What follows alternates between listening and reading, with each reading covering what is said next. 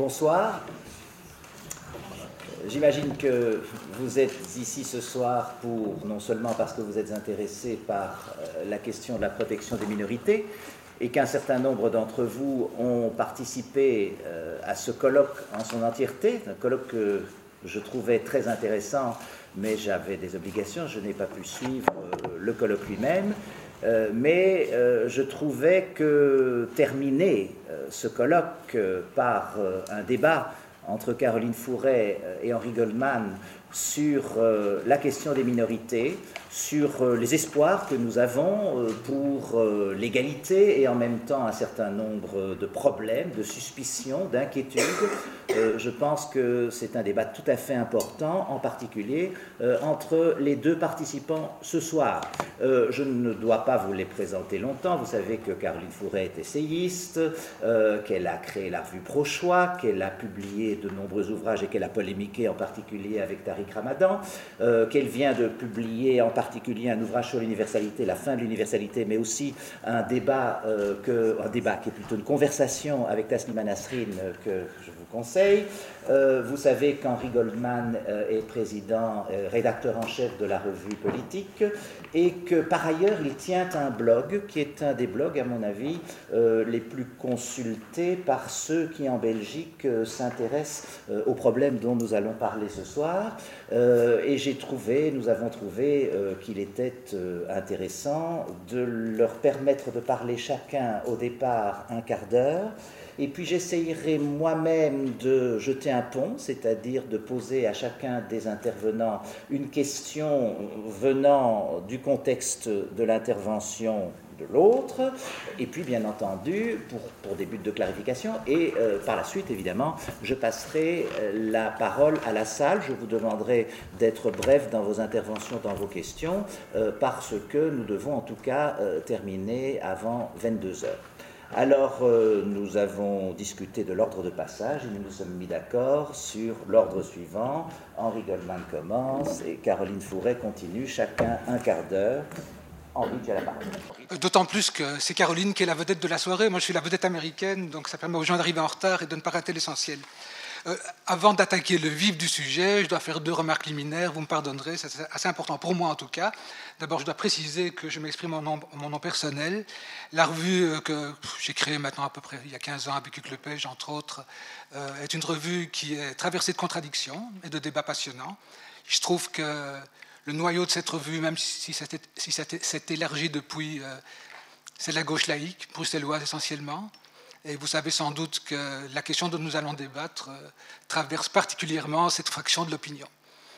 Donc je ne voudrais pas engager mes petits camarades euh, par ce que je vais dire. Le deuxième point, je le fais parce que c'est une remarque qui m'a été faite par des amis et qu'à la réflexion, je partage.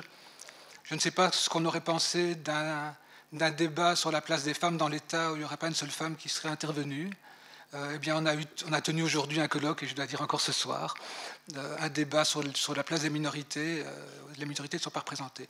Alors, je ne dis pas que nous, intrinsèquement, nous ne sommes pas capables de nous décentrer, mais je pense que les femmes nous ont appris que, disons, ceux de la société d'accueil ne parlent pas d'office la, la, langue de l'universel.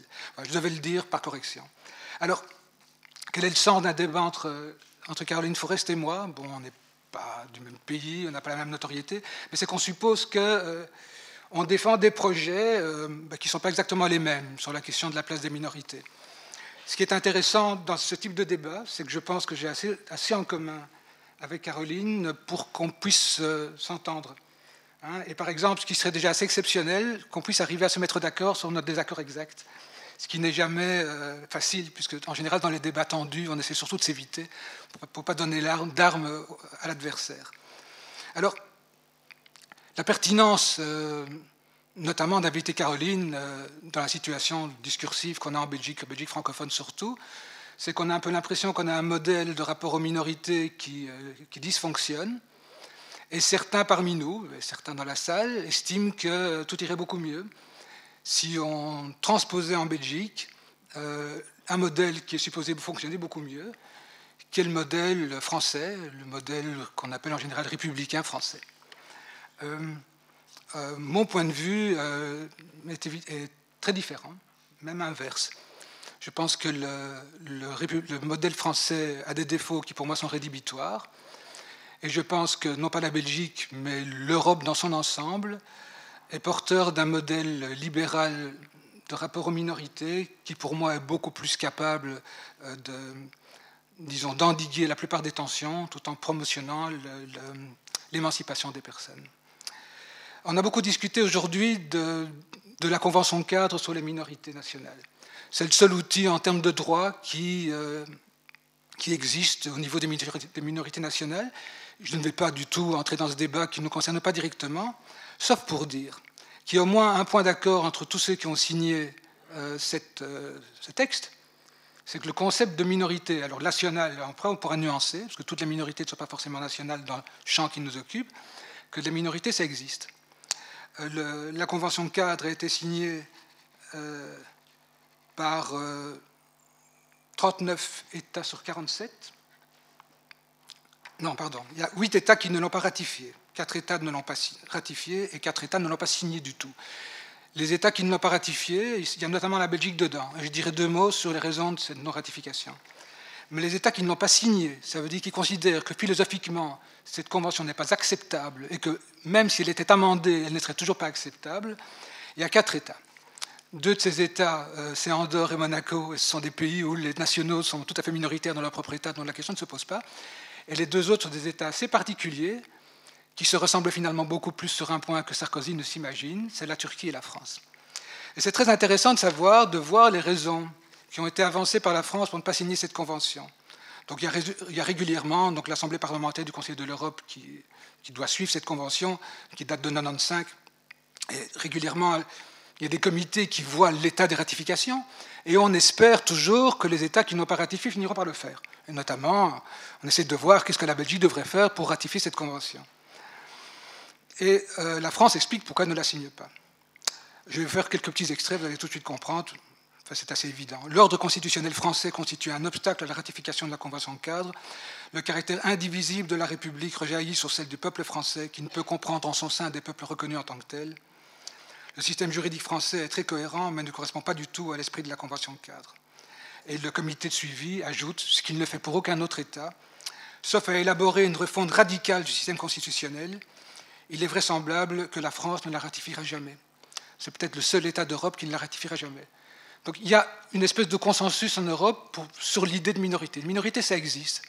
Et en droit français, une minorité, ça n'existe pas. Enfin, ça existe euh, de façon prosaïque mais ça ne peut sûrement pas rentrer dans un système juridique. Donc il y a une, une controverse euh, assez connue en France en 1991, quand il y a eu de gros problèmes en Corse.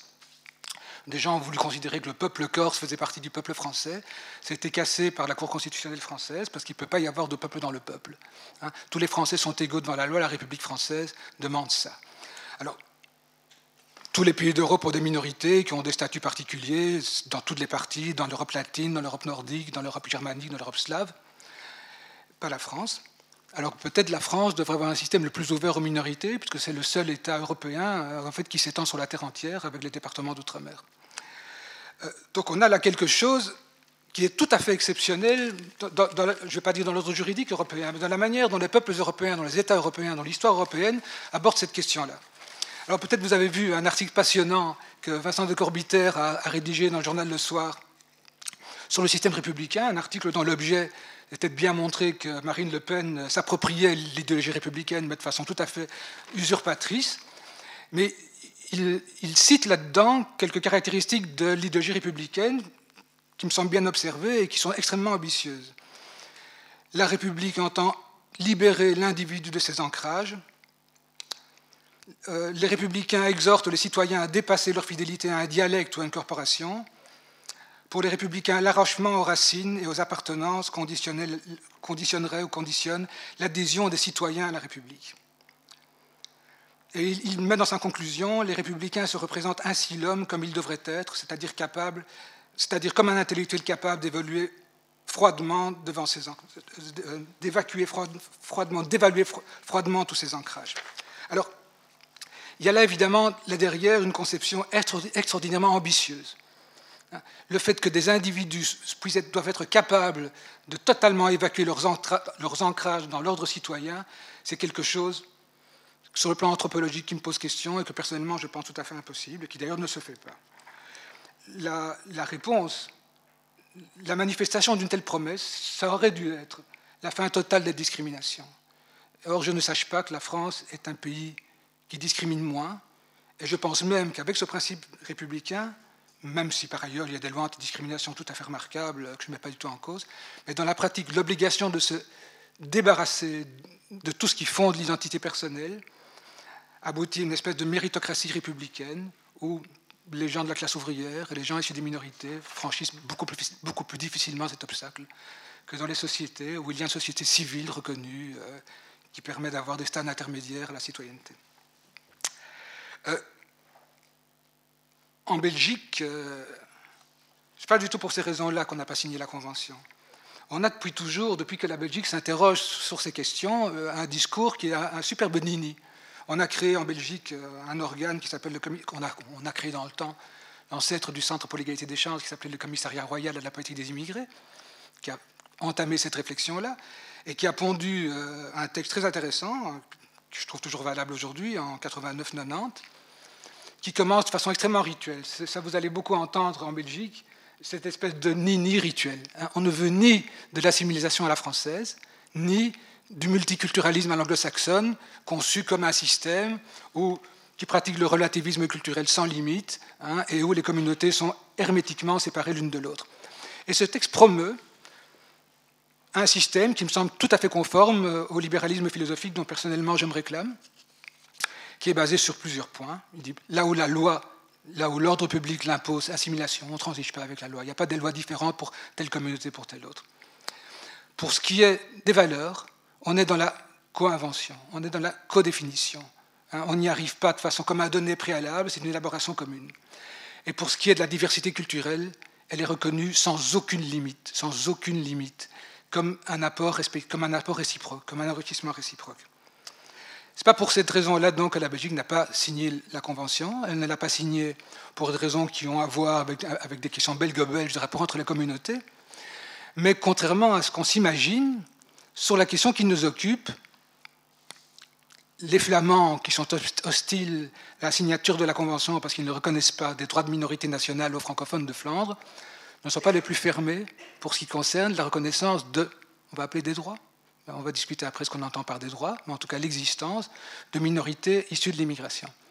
Alors ça, ça renvoie à une distinction qui a été faite par de quelqu'un qui est assez connu par les gens qui s'intéressent à ce débat, qui est un philosophe canadien qui s'appelle Will Kimlicka, et qui a distingué euh, deux types de minorités, les minorités nationales qui existaient déjà avant, l'existence de l'État et à qui on doit donc reconnaître un droit même à la séparation, et puis les minorités issues de l'immigration, les minorités non culturelles, pour lesquelles il élabore ce que lui appelle une théorie libérale des minorités.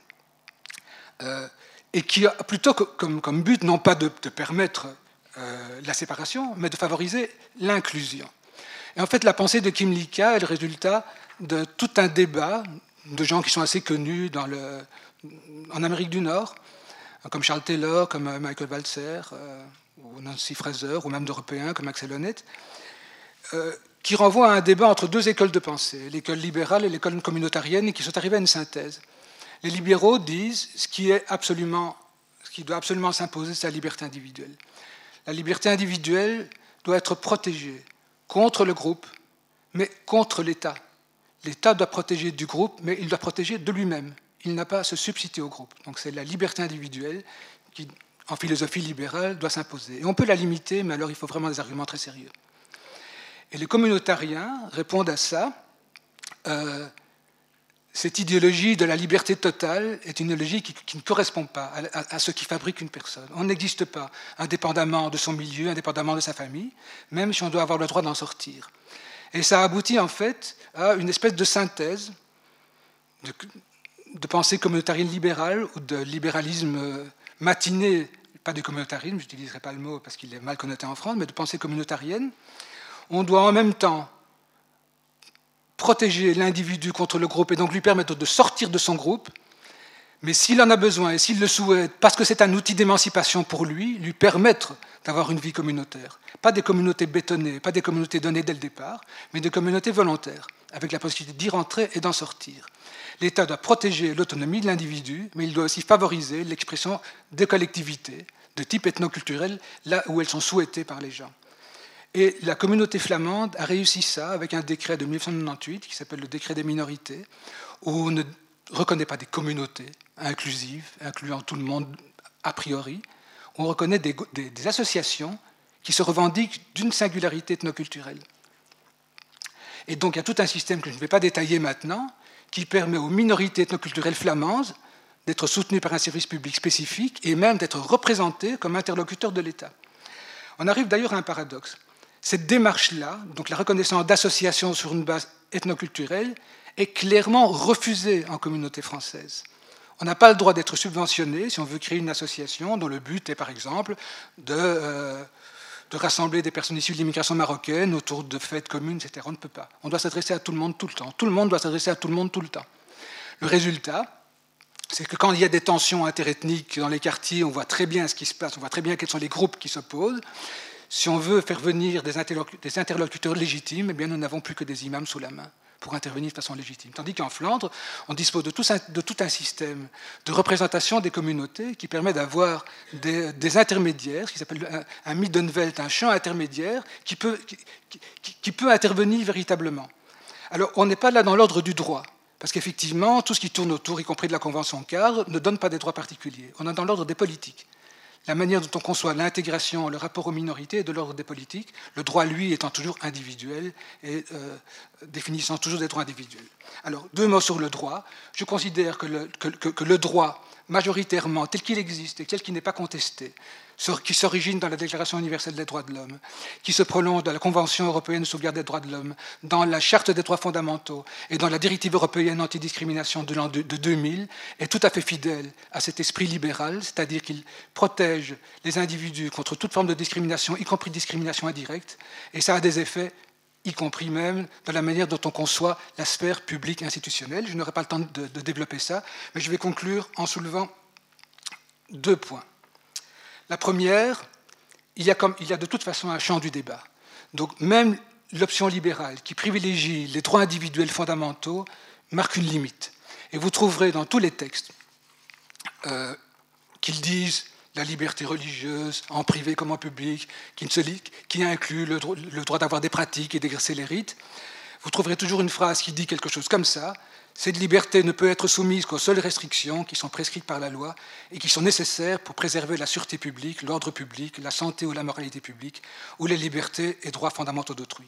Et là, nous avons un champ de débat effectivement, on peut décider, par exemple, que la cohésion sociale est quelque chose de suffisamment fort pour limiter un droit, et tous les peuples et, tous les individus, les composants, et Caroline et moi, par exemple, peut-être qu'on ne sera pas d'accord sur l'endroit pour marquer les limites. Mais au moins, ce que ce texte dit est très clair. Ce n'est que la loi qui peut limiter. Ça veut dire pas un règlement, pas un patron individuel. Et il n'est notamment pas question de limiter une liberté religieuse parce que les clients n'aiment pas être servis par une personne qui porte tel ou tel signe. Le deux points que je veux soulever, euh, mais c'est un, chantier énorme que malheureusement on ne peut pas débattre ici, mais qu'on ne peut pas ne pas mentionner. C'est le lien entre la question des minorités et la question sociale. Euh, et la chose est assez différente en Europe qu'au Canada, par exemple, où on a des minorités qui sont plutôt assez bien nantis. En Europe, il y a presque superposition totale. Pas identité, hein, je n'ai pas dit ça, mais on va dire une très large superposition entre les personnes issues de l'immigration populaire, chez nous les Marocains, les Turcs, les Congolais, et les gens qui occupent les positions subalternes dans l'échelle sociale, en tant que statut, social. La manière dont nous allons concevoir l'inclusion de ces populations, est-ce que nous allons les inclure avec ce qui font de leur dignité, ou bien est-ce qu'on va leur demander de déposer euh, tous leurs attributs particuliers au vestiaire à l'entrée certaine, euh, de certaines positions partagées, aura évidemment des effets. Hein. Et je pense que ce n'est pas complètement un hasard si, euh, en 2005, je pense, nous avons eu des émeutes euh, autour de Paris alors qu'il n'y en a quasi pas eu à Bruxelles. Merci mon cher Henri, merci en, particulier d'avoir euh, respecté strictement ton temps de parole. Et je passe la parole à, Caroline. Je, vais essayer de m'y tenir aussi. D'abord, merci pour l'invitation, pour l'occasion de, de, débattre, ce qui est toujours un, qui toujours un plaisir sur ces questions, même si souvent on s'en tient à des posture théorique et sur le multiculturalisme, je ne sais pas combien il y a de colloques, de revues et de postes de chercheurs qui vivent d'essayer d'éclaircir le débat entre communautariens et libéraux, mais je pense qu'on a, enfin, a, contribué à la déforestation euh, euh, de l'Amazonie rien qu'à cause de ce sujet. Donc on va essayer de resserrer sur des cas concrets, des exemples pour essayer de, de toucher du doigt, mais Henri a très bien débroussaillé déjà, mais pour essayer de toucher du doigt où est-ce qu'on met la limite, où est-ce qu'on ne la met pas. Et d'abord, je vais commencer par une précision, parce que j'ai fait un, bond tout à l'heure sur ma chaise en entendant qu'il n'y avait aucun représentant des minorités dans, à la tribune dans ce débat. Donc je viens d'apprendre que je fais partie d'une majorité, et ça ne m'arrive pas souvent dans ma vie de me considérer comme ça. C'est même la première fois que je suis renvoyée à ce statut de majoritaire. Alors il faut qu'on définisse tout de suite ce que c'est qu'une minorité. Je sais que vous en avez déjà longuement parlé dans la journée. Moi, je suis femme, donc d'un groupe qui est quand même plutôt concerné par la domination. Et moi, j'inclus la question de la domination dans la définition de ce qu'est une minorité, de ce qu'est une majorité. Je ne définis pas une minorité uniquement par rapport à un rapport de force euh, numérique, mais je le définis aussi par rapport à un rapport de force face à la domination. Donc déjà, je suis lesbienne, donc si vous voulez, euh, le côté euh, faire partie de la norme, c'est pas tellement quelque chose que je connais très bien non plus. Et il y a quelques années, je sais qu'en Belgique, je suis plus connue pour mes travaux sur l'islamisme, sur ces sujets-là, mais peut-être euh, pour vous resituer un tout petit peu ma trajectoire et vous comprendre pourquoi je n'arrive définitivement pas à me sentir du côté de la majorité, euh, il se trouve que mes premières enquêtes étaient sur l'intégrisme catholique, étaient sur l'extrême droite, et notamment parce que justement en tant que militante des droits des gays et des lesbiennes, euh, je me suis beaucoup battue pour une loi qui s'appelle le Pax et qui a permis en France d'aller vers des unions en dehors du mariage, qui est réservé pour l'instant toujours aux couples hétérosexuels et donc qui est toujours discriminant comme institution. Et je me suis battue pour qu'il y ait au moins un contrat supplémentaire entre le concubinage et le mariage, qui soit le Pax, et qui permette aux couples homosexuels d'avoir aussi des droits et d'être reconnus en tant que couple, même si, étant universaliste, euh, je me suis, faisais partie de ceux qui, à l'intérieur d'associations gays et lesbiennes, non seulement reconnues, mais subventionnées par l'État républicain français, pour vous dire qu'il ne faut pas avoir trop d'a priori sur l'aveuglement républicain par rapport aux ancrages communautaires. Je fais partie de ceux qui, euh, avec d'autres militants, étaient totalement pour que ce Pax soit un contrat ouvert à tous les couples. C'est-à-dire que nous nous sommes battus à partir d'une minorité discriminée qui n'avait pas accès au mariage pour créer un troisième contrat, le Pax, mais nous avons refusé d'être enfermés dans un ghetto juridique qui consisterait à dire il y a le mariage pour les hétérosexuels et il y a le Pax pour les homosexuels.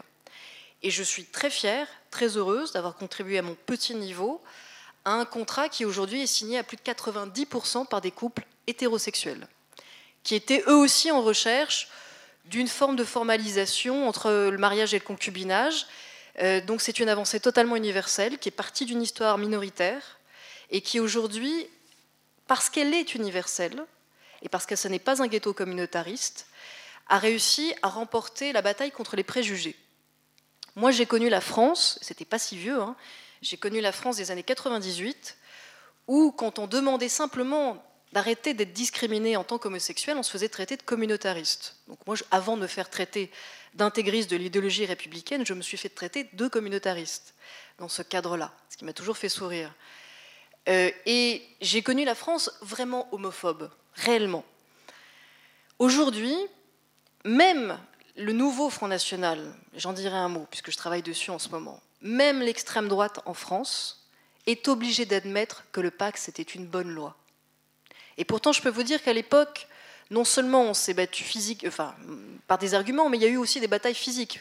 Moi, j'ai le souvenir de quelques amis d'ACT UP qui sont fait casser la gueule dans les manifestations anti-Pax par des nervis de l'extrême droite qui, à l'époque, avec qui à l'époque on ne pouvait pas avoir de débat.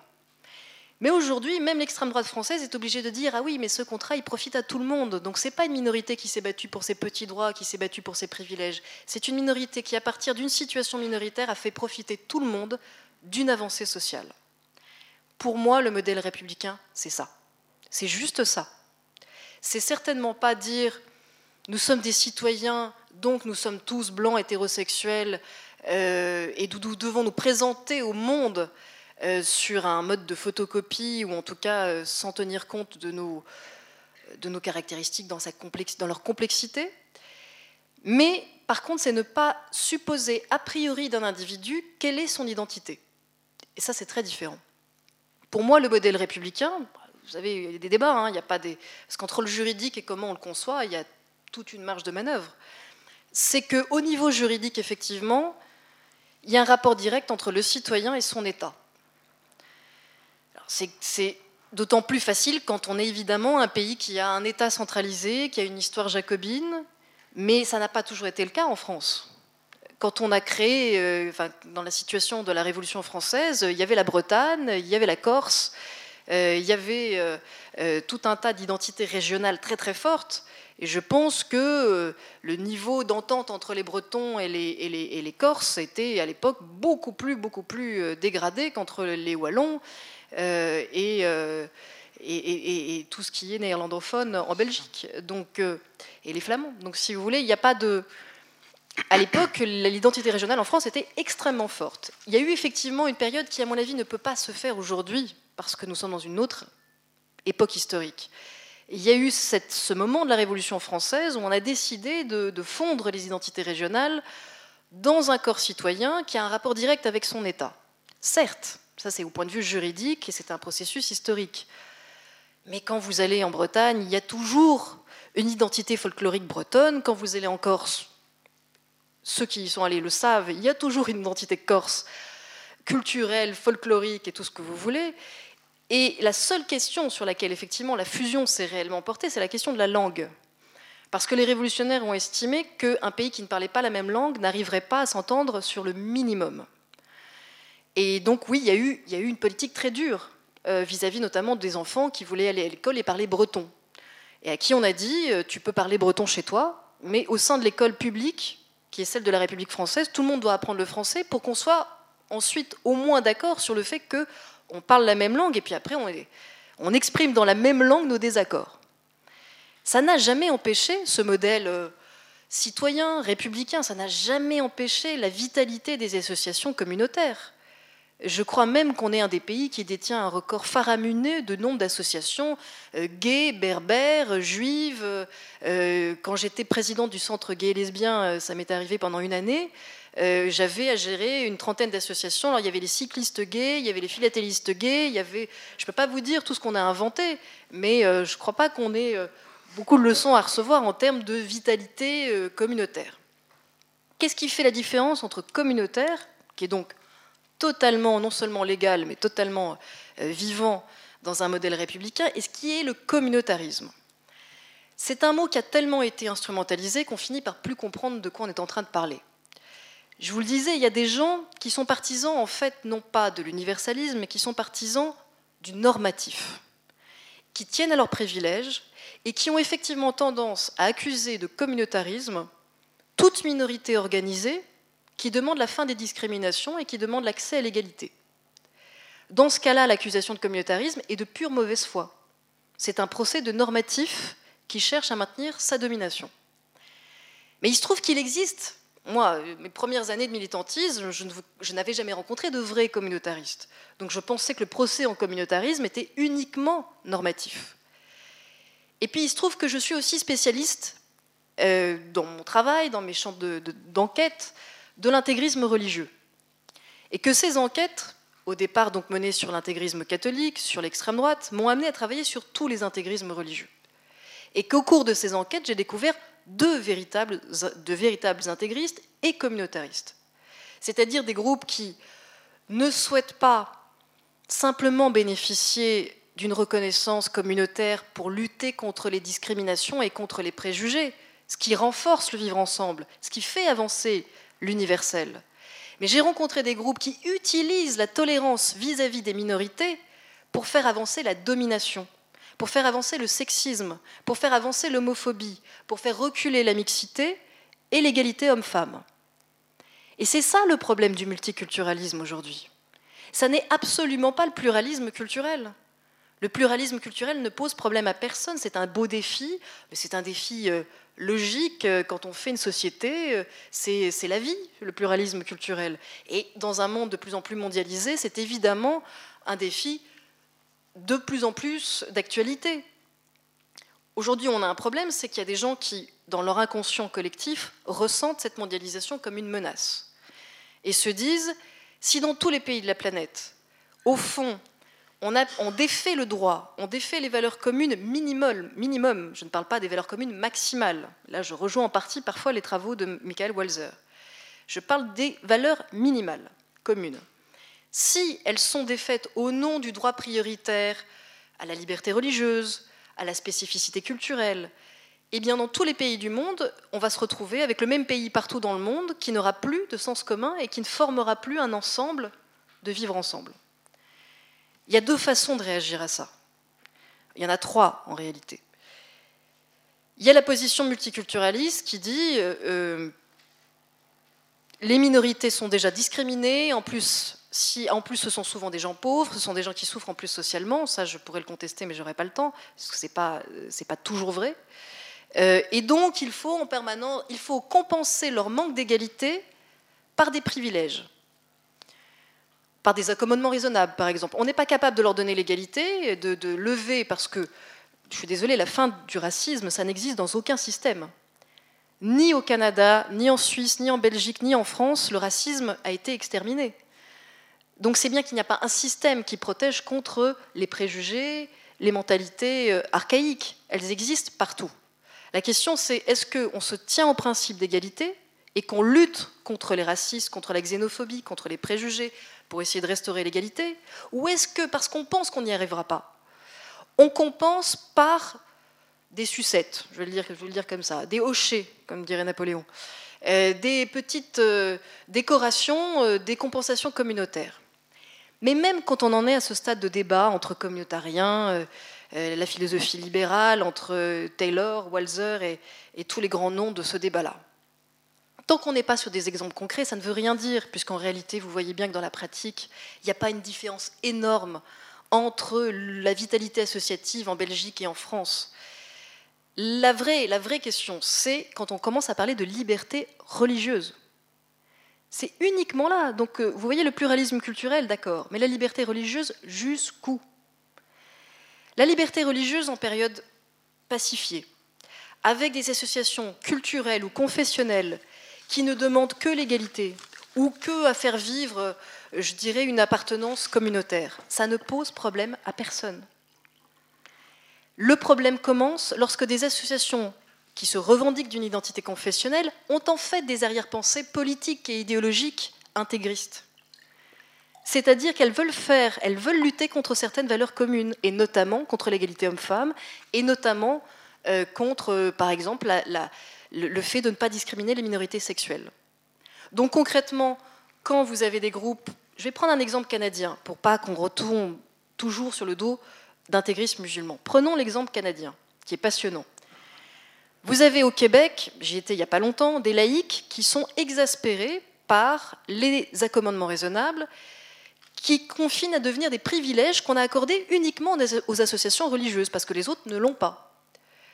Et notamment, il y a une minorité euh, qui est celle d'Outremont, qui n'est pas une minorité, enfin oui, enfin si, d'accord, une communauté, une minorité si vous voulez. Il se trouve que c'est un quartier, surtout à Montréal, où vivent un certain nombre de juifs assidiques, qui sont donc là depuis déjà deux siècles. Donc il y a des gens qui nous disent, euh, bon, il faut comprendre, ils vivent toujours habillés comme au temps de la Pologne au XIXe siècle, ils veulent toujours des exceptions à la loi, ils veulent pouvoir faire des feux sur la place publique pour la crémation des pains, ils veulent pouvoir ouvrir des synagogues sans demander l'autorisation à la mairie, ils veulent, comme c'est arrivé, c'est ça qui a... Même si c'est un détail, c'est un détail qui a énormément agacé euh, une anecdote, mais ça m'est arrivé à Paris il n'y a pas longtemps, donc c'est pas si anecdotique. À l'hôpital, aux urgences, lieu de l'égalité par excellence et de la méritocratie le premier qui est arrivé est soigné. Euh, sauf s'il a vraiment une urgence vitale.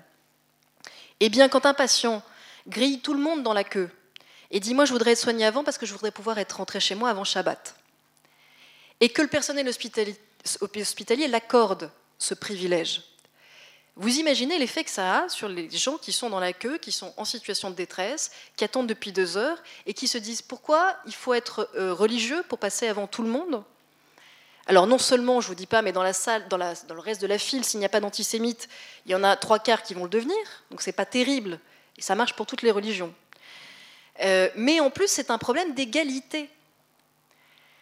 Prenons l'exemple du, couteau euh, du kirpan chez les Sikhs. Est-ce qu'on peut aller à l'école avec un couteau? Si vous êtes sikh très, très traditionnel, que vous estimez que votre identité personnelle s'effondre si vous n'avez pas un couteau sur vous. Et évidemment, ça vous pose un problème, on est d'accord. Le seul souci, c'est que si on commence à dire, parce que vous êtes sikh, vous avez le droit de venir à l'école avec un couteau, je ne vois pas pourquoi un jeune skin, qui a besoin de son cran d'arrêt avec lui, parce que ça le rassure et que ça lui fait du bien, n'aurait pas le droit d'aller à l'école avec son cran d'arrêt. C'est une question d'égalité. Quand on commence à sissonner l'égalité et à dire il y en a qui ont le droit et il y en a d'autres qui n'ont pas le droit, parce qu'ils sont de telle religion ou parce qu'ils sont suffisamment mobilisés au nom d'une religion pour avoir droit à un privilège, vous heurtez profondément un inconscient qui est la base de nos contrats de vivre ensemble dans toute société moderne, qui est tous les citoyens sont égaux devant la loi. Aucun n'est au-dessus de l'autre. Et donc vous compensez des discriminations qu'il faut combattre et qui sont combattues en France par la HALD, Haute Autorité de lutte contre les discriminations, par les lois antiracistes que nous avons, mais qui ne sont pas parfaites. Vous compensez cette difficulté à combattre les discriminations par des privilèges qui défendent l'égalité et qui défendent la laïcité, parce qu'en plus ce sont souvent des groupes intégristes. Au final, personne ne s'y retrouve. Les minorités sont montées les unes contre les autres, parce que la communauté gay, quand elle se fait insulter par la communauté dite musulmane, qui a raison? Si on est sous l'angle de les minorités ont raison, qui a raison? Puisque c'est une affaire culturelle. Non. Si c'est une affaire politique, par contre, on sait, celui qui incite à la haine a tort. Celui qui incite à l'inégalité a tort. Et je finirai juste par là. Je vous invite juste à regarder ce qui se passe en Europe en ce moment. La montée des régionalismes, la montée des nationalismes, la montée des populismes. Personne n'est à l'abri de cette poussée, ni la France, ni aucun autre pays.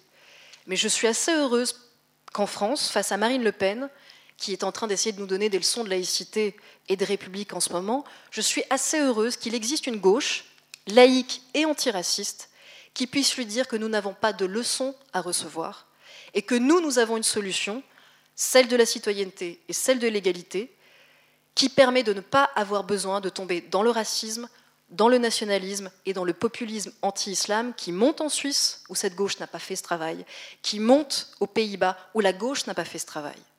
Et donc je pense très très fortement qu'entre les trois choix que nous avons, le multiculturalisme, naïf, qui au nom de la suprématie de la liberté religieuse pardonne tout à l'intégrisme, et le retour de bâton monoculturaliste qui est en fait raciste, je suis persuadée qu'il existe une autre option, qui est celle de l'humanisme laïque et universaliste.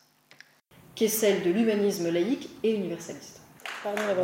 J'aurais essayé de, bon, de lancer le débat d'abord en... Non, non, non, pas tout de suite.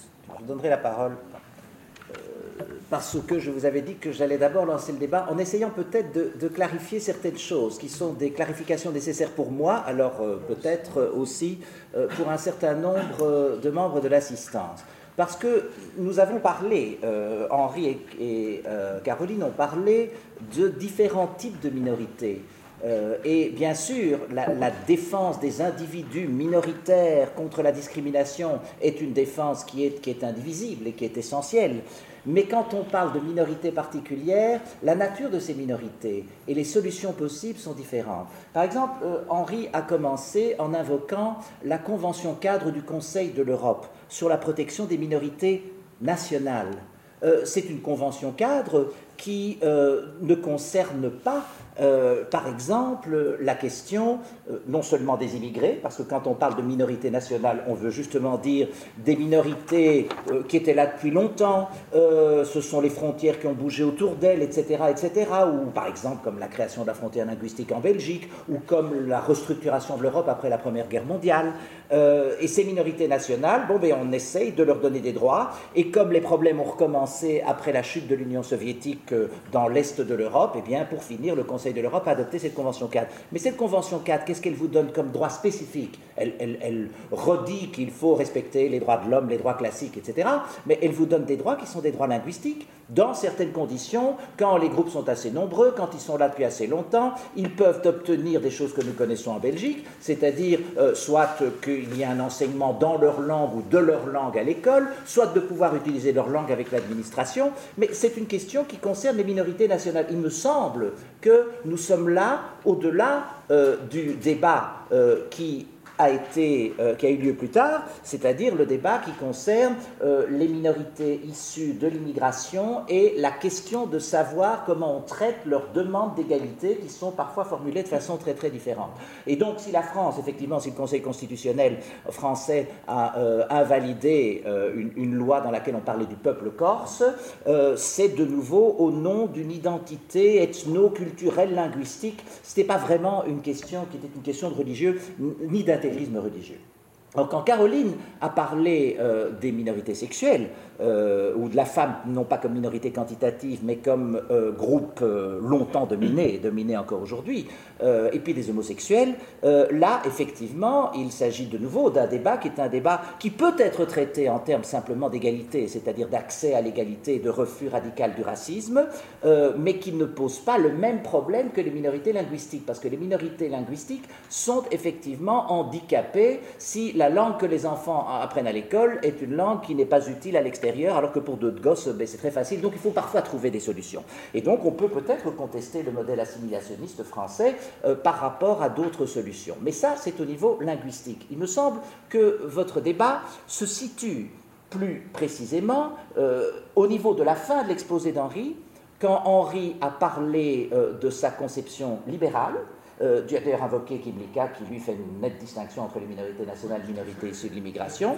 Et tu as terminé en disant qu'au fond, euh, il n'était pas pensable de limiter euh, la liberté dans une perspective libérale, sauf avec des raisons très sérieuses. On appelle un compelling interest euh, aux États-Unis, et que ce n'était pas aux pouvoirs locaux, aux directeurs d'école, aux entrepreneurs, etc., de régler la chose. Et donc, tu semblais plaider en faveur d'une législation, ce qui est assez d'ailleurs conforme à, ce que dit la, la jurisprudence de la Cour européenne des droits de l'homme, puisqu'il faut effectivement une loi pour limiter une liberté fondamentale. Mais évidemment, si on en passe en Belgique par une législation, ben, les gens ont des opinions différentes. Certains voudraient avoir euh, une législation qui interdit globalement, d'autres voudraient avoir une autre position. Maintenant, je voudrais poser simplement une question aux deux. Dans ce débat sur le républicanisme, hein, on, dit la France républicaine euh, bon, euh, est très différente de la Belgique plus pluraliste, disons.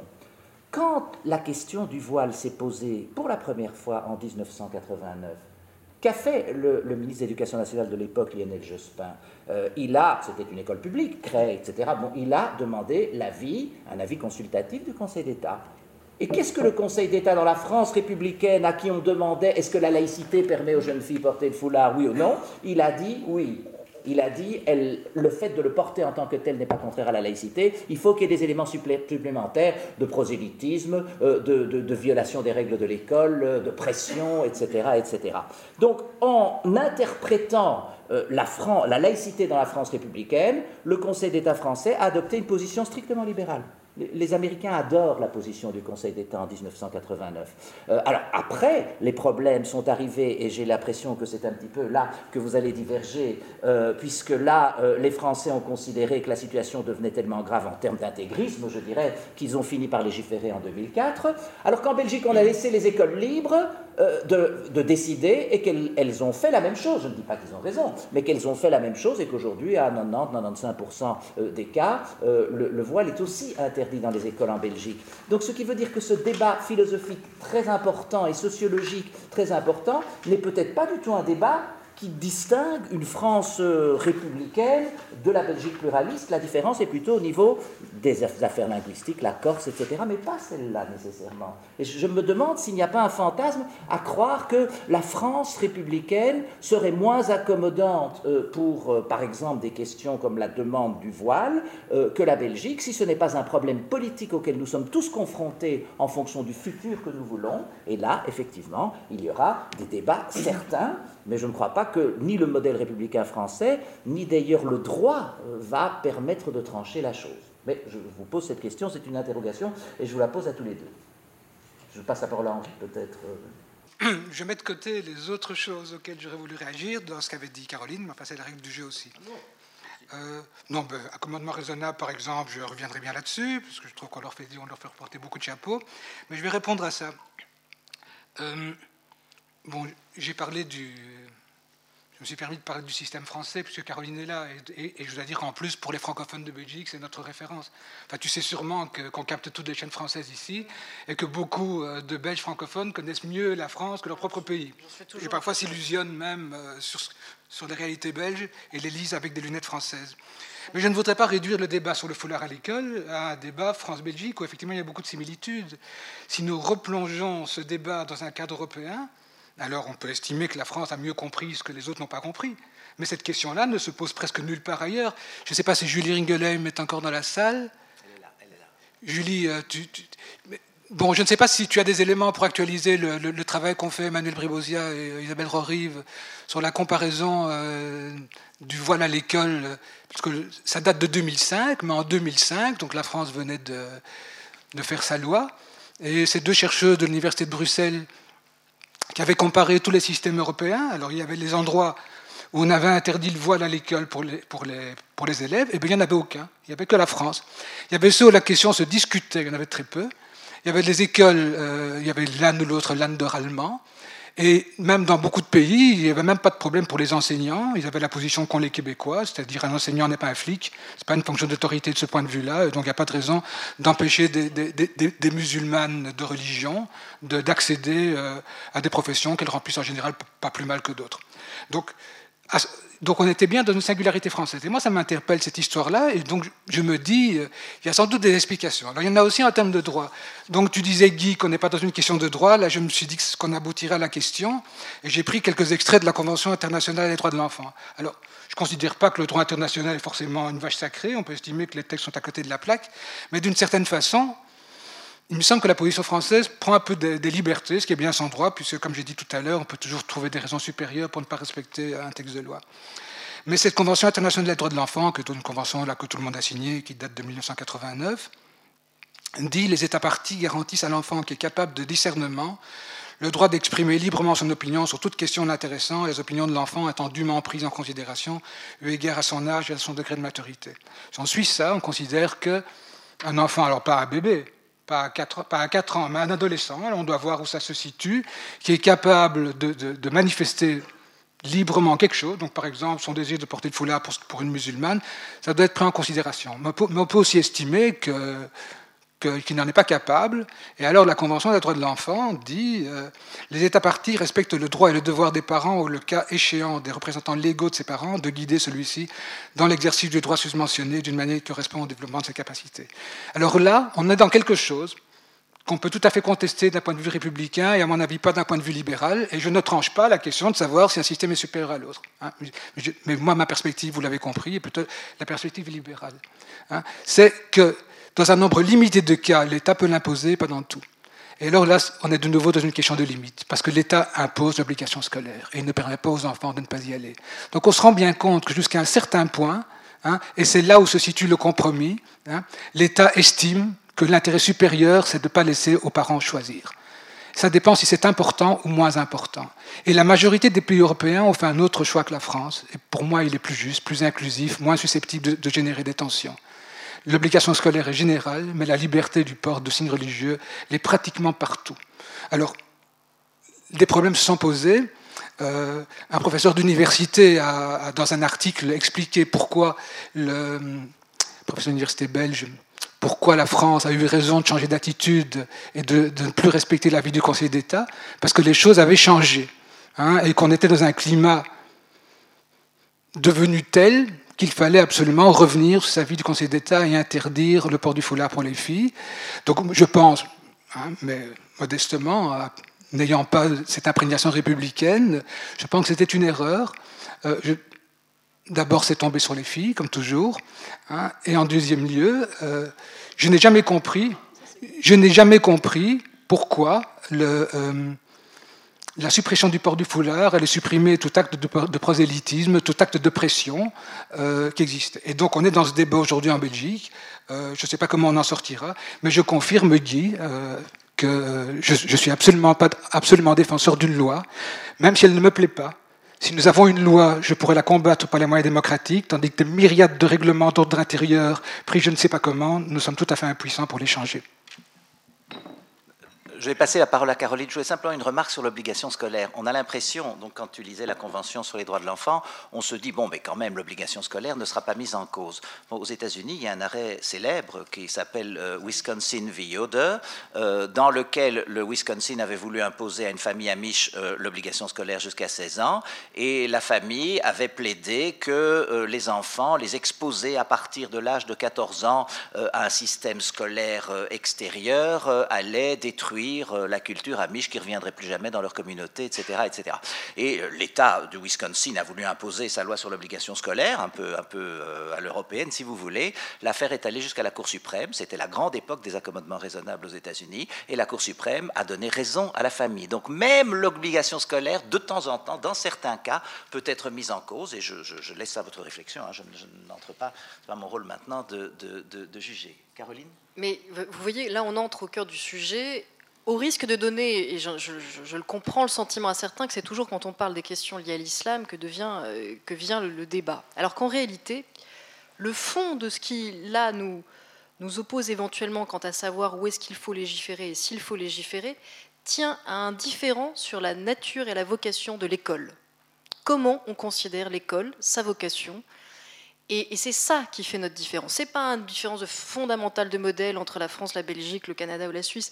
C'est pas une question euh, euh, aussi philosophique que ça. C'est une question euh, de philosophie, mais vraiment limitée à la question de l'école. Je fais juste une précision avant pour, pour lever tout malentendu, parce que dans la dernière utopie, je le fais longuement. Je distingue énormément ce qui peut, ce qui peut concerner effectivement les minorités que j'appelle euh, les peuples premiers, par exemple, dans le cas d'une nation comme le Canada, qui sont des minorités qui ont subi, qui se retrouvent aujourd'hui en situation de minorité, mais qui ont subi une nation, qui sont donc là avant la nation, et qui ont, de mon point de vue, légitimement, historiquement droit à beaucoup plus d'autonomie culturelle du fait d'être là avant une nation, que les minorités nationales, qui sont à l'intérieur d'une nation et qui donc doivent beaucoup plus être respectueuses de la nation qu'ils ont créée et auxquelles ils adhèrent, et de la question de migrants qui viennent se rajouter à une nation et qui, de fait, doivent adhérer aux valeurs qui les préexistent, même si ensuite, en tant que citoyens, ils ont complètement le droit de les renégocier. Donc ça, demande des réponses différentes selon qu'on est en train de parler de communautés fondatrices, des questions linguistiques, etc., etc., bien évidemment. Mais puisqu'on est au cœur du sujet, la question du voile à l'école, qui pour moi est la même question que celle du couteau à l'école, avec une différence supplémentaire qui est que le voile, en plus, le couteau pose le problème de la sécurité et le voile pose le problème du symbole d'inégalité homme-femme. Alors ça, on peut avoir un long débat. Pour tout vous dire, ça me fait un peu bizarre parce que je n'ai pas eu ce débat depuis très longtemps, vu qu'en fait, en France, pour nous, la question est tellement réglée qu'on est déjà passé à autre chose. Et alors évidemment, entre 89 et 2004, régulièrement ça revenait, régulièrement il y avait à nouveau des débats dessus, régulièrement les professeurs disaient, bah, écoutez, c'est bien gentil de nous laisser gérer au cas par cas, c'est bien gentil le Conseil d'État, c'est sympathique comme tout, mais nous, on passe 20% euh, de notre temps scolaire à essayer de gérer euh, non seulement les filles qui au début viennent avec un voile, puis qui ensuite ne veulent pas aller à la piscine, puis ensuite il y a les gamins qui ne veulent pas venir le samedi, puis ceux qui ne veulent pas les examens le samedi, ceux qui veulent des menus séparés à la cantine, et on devient fou. Et on n'a déjà pas assez de temps pour leur apprendre des choses, on ne veut pas avoir à gérer ça en plus. Et c'est en fait cette accumulation d'anecdotes, de complexité, qui a fait qu'à un moment donné, parce qu'il faut remettre ça dans son contexte, le président Jacques Chirac dit, bon, écoutez, on va faire une commission, et d'ailleurs je dois rendre hommage à Bernard Stasi, qui est mort il y a quelques jours, qui a présidé cette commission, qui est un grand républicain, dans tout ce que j'aime. Je lui ai d'ailleurs dédié mon livre sur Marine Le Pen, de combat contre Marine Le Pen, parce que Bernard Stasi, pour vous sachiez, celui qui est devenu la bête noire, notamment des intégristes, parce qu'il est à l'origine de cette commission qui a fait des auditions pendant des semaines et qui était composée d'experts, dont 80% au début des intellectuels, des universitaires, spécialistes soit du multiculturalisme, soit de la laïcité, disaient a priori on n'est pas favorable à l'idée de légiférer. Et puis au bout de ça, a duré pendant trois mois les auditions. Au bout de trois mois, à une exception près, Monsieur Jean Bobéro, à une exception près, tous ont dit il faut une loi pour clarifier la règle pour tous, pour que les enseignants savent à quoi s'en tenir et les élèves aussi. Ce monsieur Bernard Stasi, qui a dirigé ces travaux, est un, député qui est devenu médiateur de la République, qui est devenu français à l'âge de 18 ans, parce qu'il est immigré, et qui, en 87, lors d'un débat avec Jean-Marie Le Pen, C'est un débat qui était resté fameux en France parce que Jean-Marie Le Pen lui a dénié le droit de faire de la politique parce qu'il n'était pas né en France et qu'il avait été naturalisé. Et Bernard Stasi lui avait dit au micro de France Inter Vous me déniez le droit de faire de la politique parce que je ne suis pas né français. Et Jean-Marie Le Pen lui avait répondu Ce serait de bon goût. Vous voyez la différence entre le nationalisme euh, qui cache en fait un, goût du sang et du droit du sang et la posture républicaine d'un Bernard Stasi qui a présidé le Conseil à l'intégration et qui est à l'origine de la loi sur les signes religieux à l'école publique. Pourquoi? Parce qu'au bout de trois mois, à auditionner des infirmières, des professeurs, tout le monde avec des histoires plus compliquées les unes que les autres, parce que les, infirmières qui venaient nous dire, bah, quand on a des gamins qui sont témoins de Jéhovah, il faut les transfuser, sinon ils vont mourir, les parents ne veulent pas, qu'est-ce qu'on fait? La commission Stasi a proposé toute une batterie de réponses allant de certains assouplissements, euh, des jours fériés qui correspondent plus aux fêtes religieuses des minorités, même si ça n'a pas été fait pour des raisons euh, trop compliquées à, revenir. Euh, on était en train de supprimer des fêtes chrétiennes déjà dans le calendrier, donc le gouvernement n'est pas allé jusqu'à en rajouter d'autres. Et sur la question scolaire, au nom de la vocation émancipatrice de l'école publique, car cette loi ne concerne que l'école publique, il a été décidé que ce lieu étant fait pour former les citoyens à respecter l'égalité, et notamment l'égalité homme-femme, il valait mieux sanctuariser cet espace scolaire, faire en sorte que les élèves ne soient pas assignés par la religion de leurs parents, en portant des signes qui ostensiblement, pas une petite croix, pas une petite main de Fatma, pas un petit signe ni musulman, juif, chrétien qui ne se voit pas, mais une kippa, un voile, une immense croix. Si on imaginait que quelqu'un venait en traînant une croix de 3 mètres, elle serait interdite aussi. Des crucifix dans les salles de classe, on les avait enlevés depuis longtemps. Mais si on ne les avait pas enlevés, ils seraient partis avec cette loi aussi. Et d'ailleurs, vous voyez que les pays qui n'ont pas voulu faire de loi euh, sur le voile à l'école sont des pays aussi qui, comme en Italie, gardent les crucifix au mur ah mais moi je préfère mille fois avoir une salle de classe où je ne sais pas la religion, sauf s'il le dit, du professeur, et où je ne sais pas la religion des élèves, sauf s'ils le disent et ils ont le droit, mais où il n'y a pas de crucifix dans la salle de classe et pas de voile sur la tête des élèves. Et puis on se concentre sur quoi? L'histoire-géographie, les mathématiques, l'apprentissage de la littérature. Il faut comprendre tout ce contexte. Et quand je vous disais qu'on a plus débat, c'est parce que bah, pendant quelques mois, oui, euh, on a eu des débats houleux, polémiques, intenses, mais aujourd'hui tout le monde reconnaît que la situation est complètement pacifiée, apaisée dans les écoles, que les, les 10 cas de voile qui, ont continué à poser problème sont réglés. Parce qu'on a eu quand même que quelques dizaines de protestations suite à cette loi. Tout le monde disait ce sera euh, la désobéissance civile, euh, vous vous rendez pas compte, le pays sera à feu et à sang. En réalité, les filles, il y avait eu des sondages déjà dans les écoles. On dit quoi? Bah écoutez, et c'est ça qui a fait changer la commission Stasi. Pardon d'être un peu longue, mais c'est vraiment un épisode important. Quand la commission Stasi a fait des auditions, ils ont auditionné des filles qui étaient pour le port du voile à l'école, notamment une militante des sœurs musulmanes, bien briefée par les associations proches de qui vous savez, et la, confrérie des frères musulmans, qui est venue avec un homme qui répondait à sa place. Et pourtant, c'est une militante, je la connais un peu et elle sait se défendre, mais c'était le garçon qui répondait en permanence aux questions qu'on lui posait. Et par contre, il y a trois filles, des, Françaises, mais d'origine maghrébine, qui ont demandé à être éditionnées de façon anonyme, parce qu'elles avaient peur des représailles. Et qui sont allées voir les membres de la commission et qui leur ont dit, écoutez, aujourd'hui, on a le prétexte de l'école publique pour ne pas porter le voile de force. Si demain vous laissez penser que le voile est autorisé à l'école, on n'aura plus aucune excuse pour refuser au quartier, à nos grands frères, de ne pas le porter. Du coup, la solution qui a été choisie n'est pas une bonne solution, ça froisse forcément des gens. Mais le choix était, est-ce que l'école publique est là pour essayer de privilégier les filles qui ne veulent pas porter le voile et qui ne veulent pas de cette pression Ou est-ce qu'il est là pour privilégier la liberté religieuse des filles qui veulent le porter?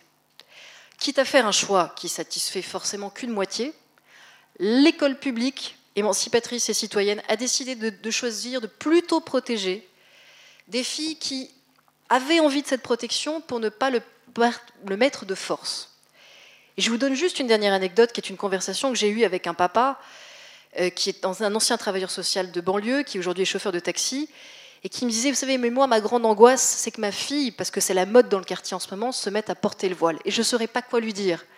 Elle est jeune, elle a, elle a 13 ans aujourd'hui, mais j'ai peur qu'avant ses 16 ans, elle me dise Papa, je veux porter le voile, c'est mon choix. Et avec la loi, comment on va faire? Et je lui disais Mais la loi, elle a été pensée exactement pour vous. Parce que la loi, elle interdit qu'un élève soit fermé d'esprit avant ses 18 ans. Elle interdit les effets de mode identitaire. Parce qu'aujourd'hui, il y a des filles voilées qui vont à l'école publique, elles enlèvent leur voile le temps des cours et elles le remettent à la sortie du lycée. Mais jusqu'à leurs 18 ans, elles auront grandi avec cette souplesse intellectuelle, cette ouverture d'esprit de comprendre que le voile, oui, ça doit vraiment être un choix. Et par contre, à partir de 18 ans, après avoir expérimenté cette souplesse qui n'est ni dictée par l'effet de mode, ni par le communautarisme, si vraiment à 18 ans, une fille en France a décidé qu'elle voulait porter le voile, que c'était sa conviction profonde, et qu'elle voulait aller à la faculté avec son voile, elle en a parfaitement le droit. Et je vous dirais mieux, si elle va avec son voile mûrement réfléchi dans un hôtel et qu'on lui refuse une chambre parce qu'elle est voilée, eh bien, je fais partie des laïcs qui ont soutenu la condamnation d'une propriétaire d'hôtel qui avait refusé de louer une chambre à des femmes voilées. Parce qu'un hôtel, ça n'est pas l'école publique. Parce que cette madame euh, Truchelu, propriétaire de gîte, n'a pas à trier ses clients en fonction de leurs convictions, qu'elles soient religieuses ou qu'elles soient politiques. C'est cet équilibre-là entre une école qui garantit la citoyenneté, l'apprentissage de l'égalité pour tous, et l'espace public de la rue, des commerces, où la liberté individuelle prime, qui fait, à mon avis, l'équilibre. Et s'il y a des questions, j'y reviendrai, la question du vol intégral, c'est encore autre chose c'est encore autre chose. Je, vais, donner encore euh, quelques minutes la parole à Henri, qui est un petit peu en retard en temps de parole, enfin qui, voudrait réagir. Je voudrais simplement faire une, Oui, ce que Caroline dit sur euh, l'âge de 18 ans. Moi, j'ai des étudiantes à l'ULB, et dans les autres universités, c'est pareil. Euh, et dans un grand auditoire, il y en a parfois 4, 5, 10 qui portent le voile, je veux dire le hijab, le, petit voile. Et c'est vrai que je, les traite évidemment normalement comme les autres, et, ça ne me regarde pas. Cette idée, à partir du moment où ce sont des adultes, euh, on considère qu'elles ont droit à ce type de choix. Je veux dire une seule remarque sur le kirpan, parce que les comparaisons avec les autres contextes sont intéressantes, parce qu'au fond, elles font baisser la tension, parce que ce ne sont pas des choses qui, nous concernent directement. L'histoire du kirpan, l'affaire Multani au Canada, c'est une affaire assez extraordinaire, et, effectivement, Caroline a dit que le, poignard, ça apparaissait comme étant dangereux à la direction de l'école. Et pour finir, la solution qui a été faite, alors ce type de compromis, c'est qu'il était dans un étui scellé que le gosse ne pouvait pas ouvrir. Et donc on éliminait le caractère dangereux, mais on lui permettait de porter son foulard, et son foulard, son... Quel beau lapsus J'essaye de m'échapper de la problématique du foulard, vous comprenez? Enfin bon, vous avez bien compris ce que je voulais dire. Henri Bien, donc euh, ce, que, ce que Caroline a dit confirme que ce n'est pas la pire des adversaires que je peux avoir. Donc je, lui, je trouve que dans l'affaire Truchelu, tu as, tu as été parfaite.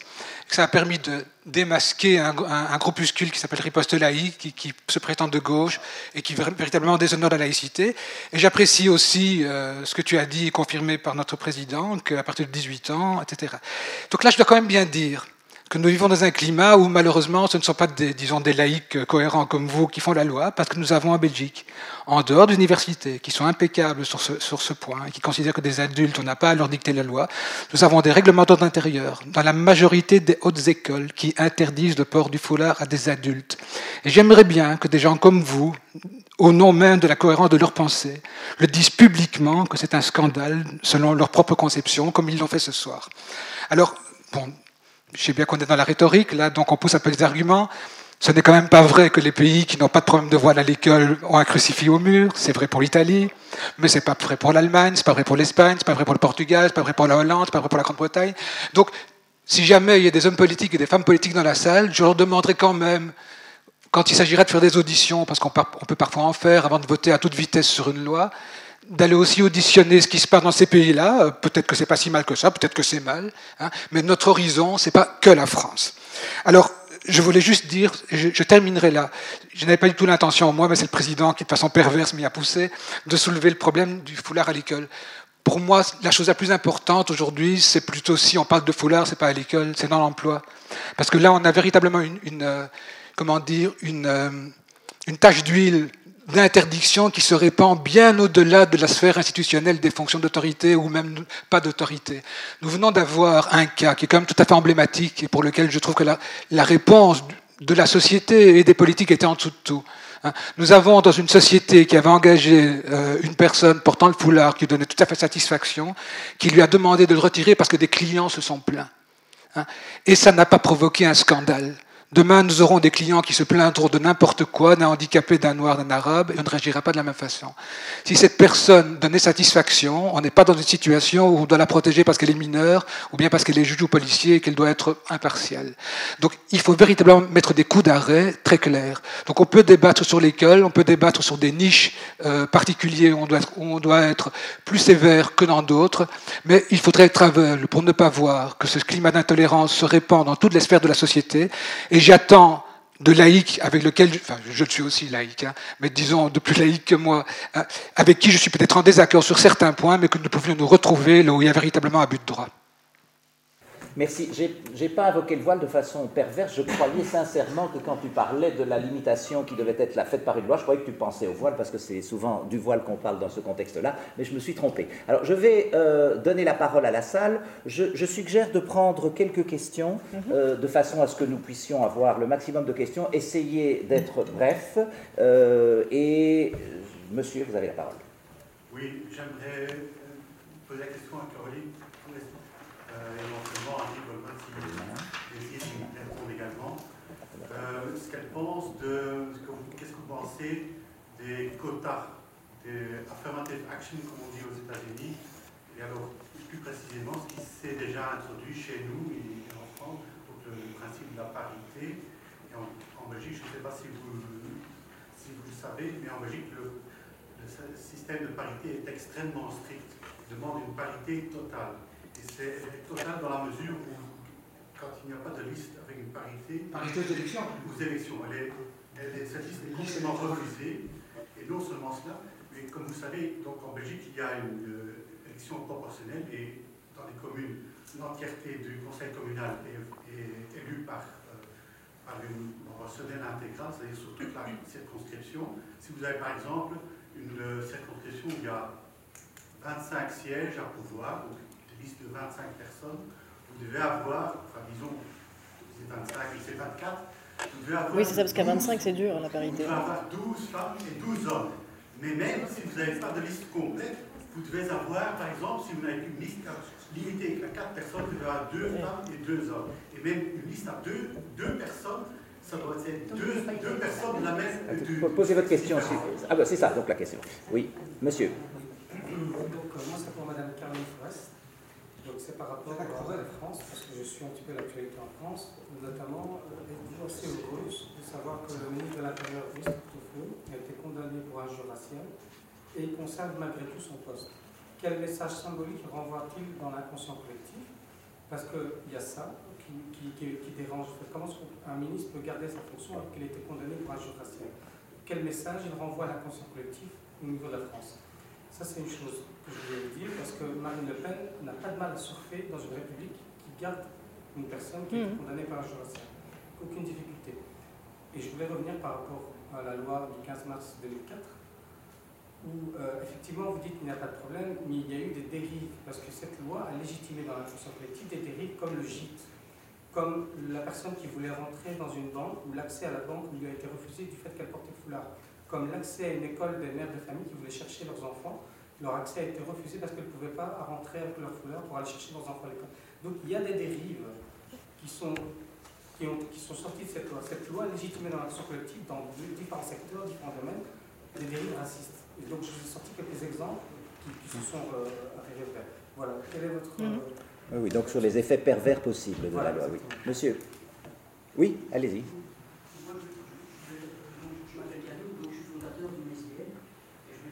Dans le sens de Caroline Forest, parce que souvent on parle beaucoup de constats, il y a beaucoup de défis à soulever, mais depuis 5 ans, donc on a, une SBL, donc on travaille sur la confiance en soi, l'estime de soi dans les quartiers populaires, suite à un constat dans les quartiers où justement il y a des jeunes qui se radicalisent, où il y a des problèmes de mixité genre, où il y a de c'est-à-dire que tous les projets qui sont mis en place d'une manière générale, hein, et 90% des projets sont orientés vers des enfants et pas vers des jeunes.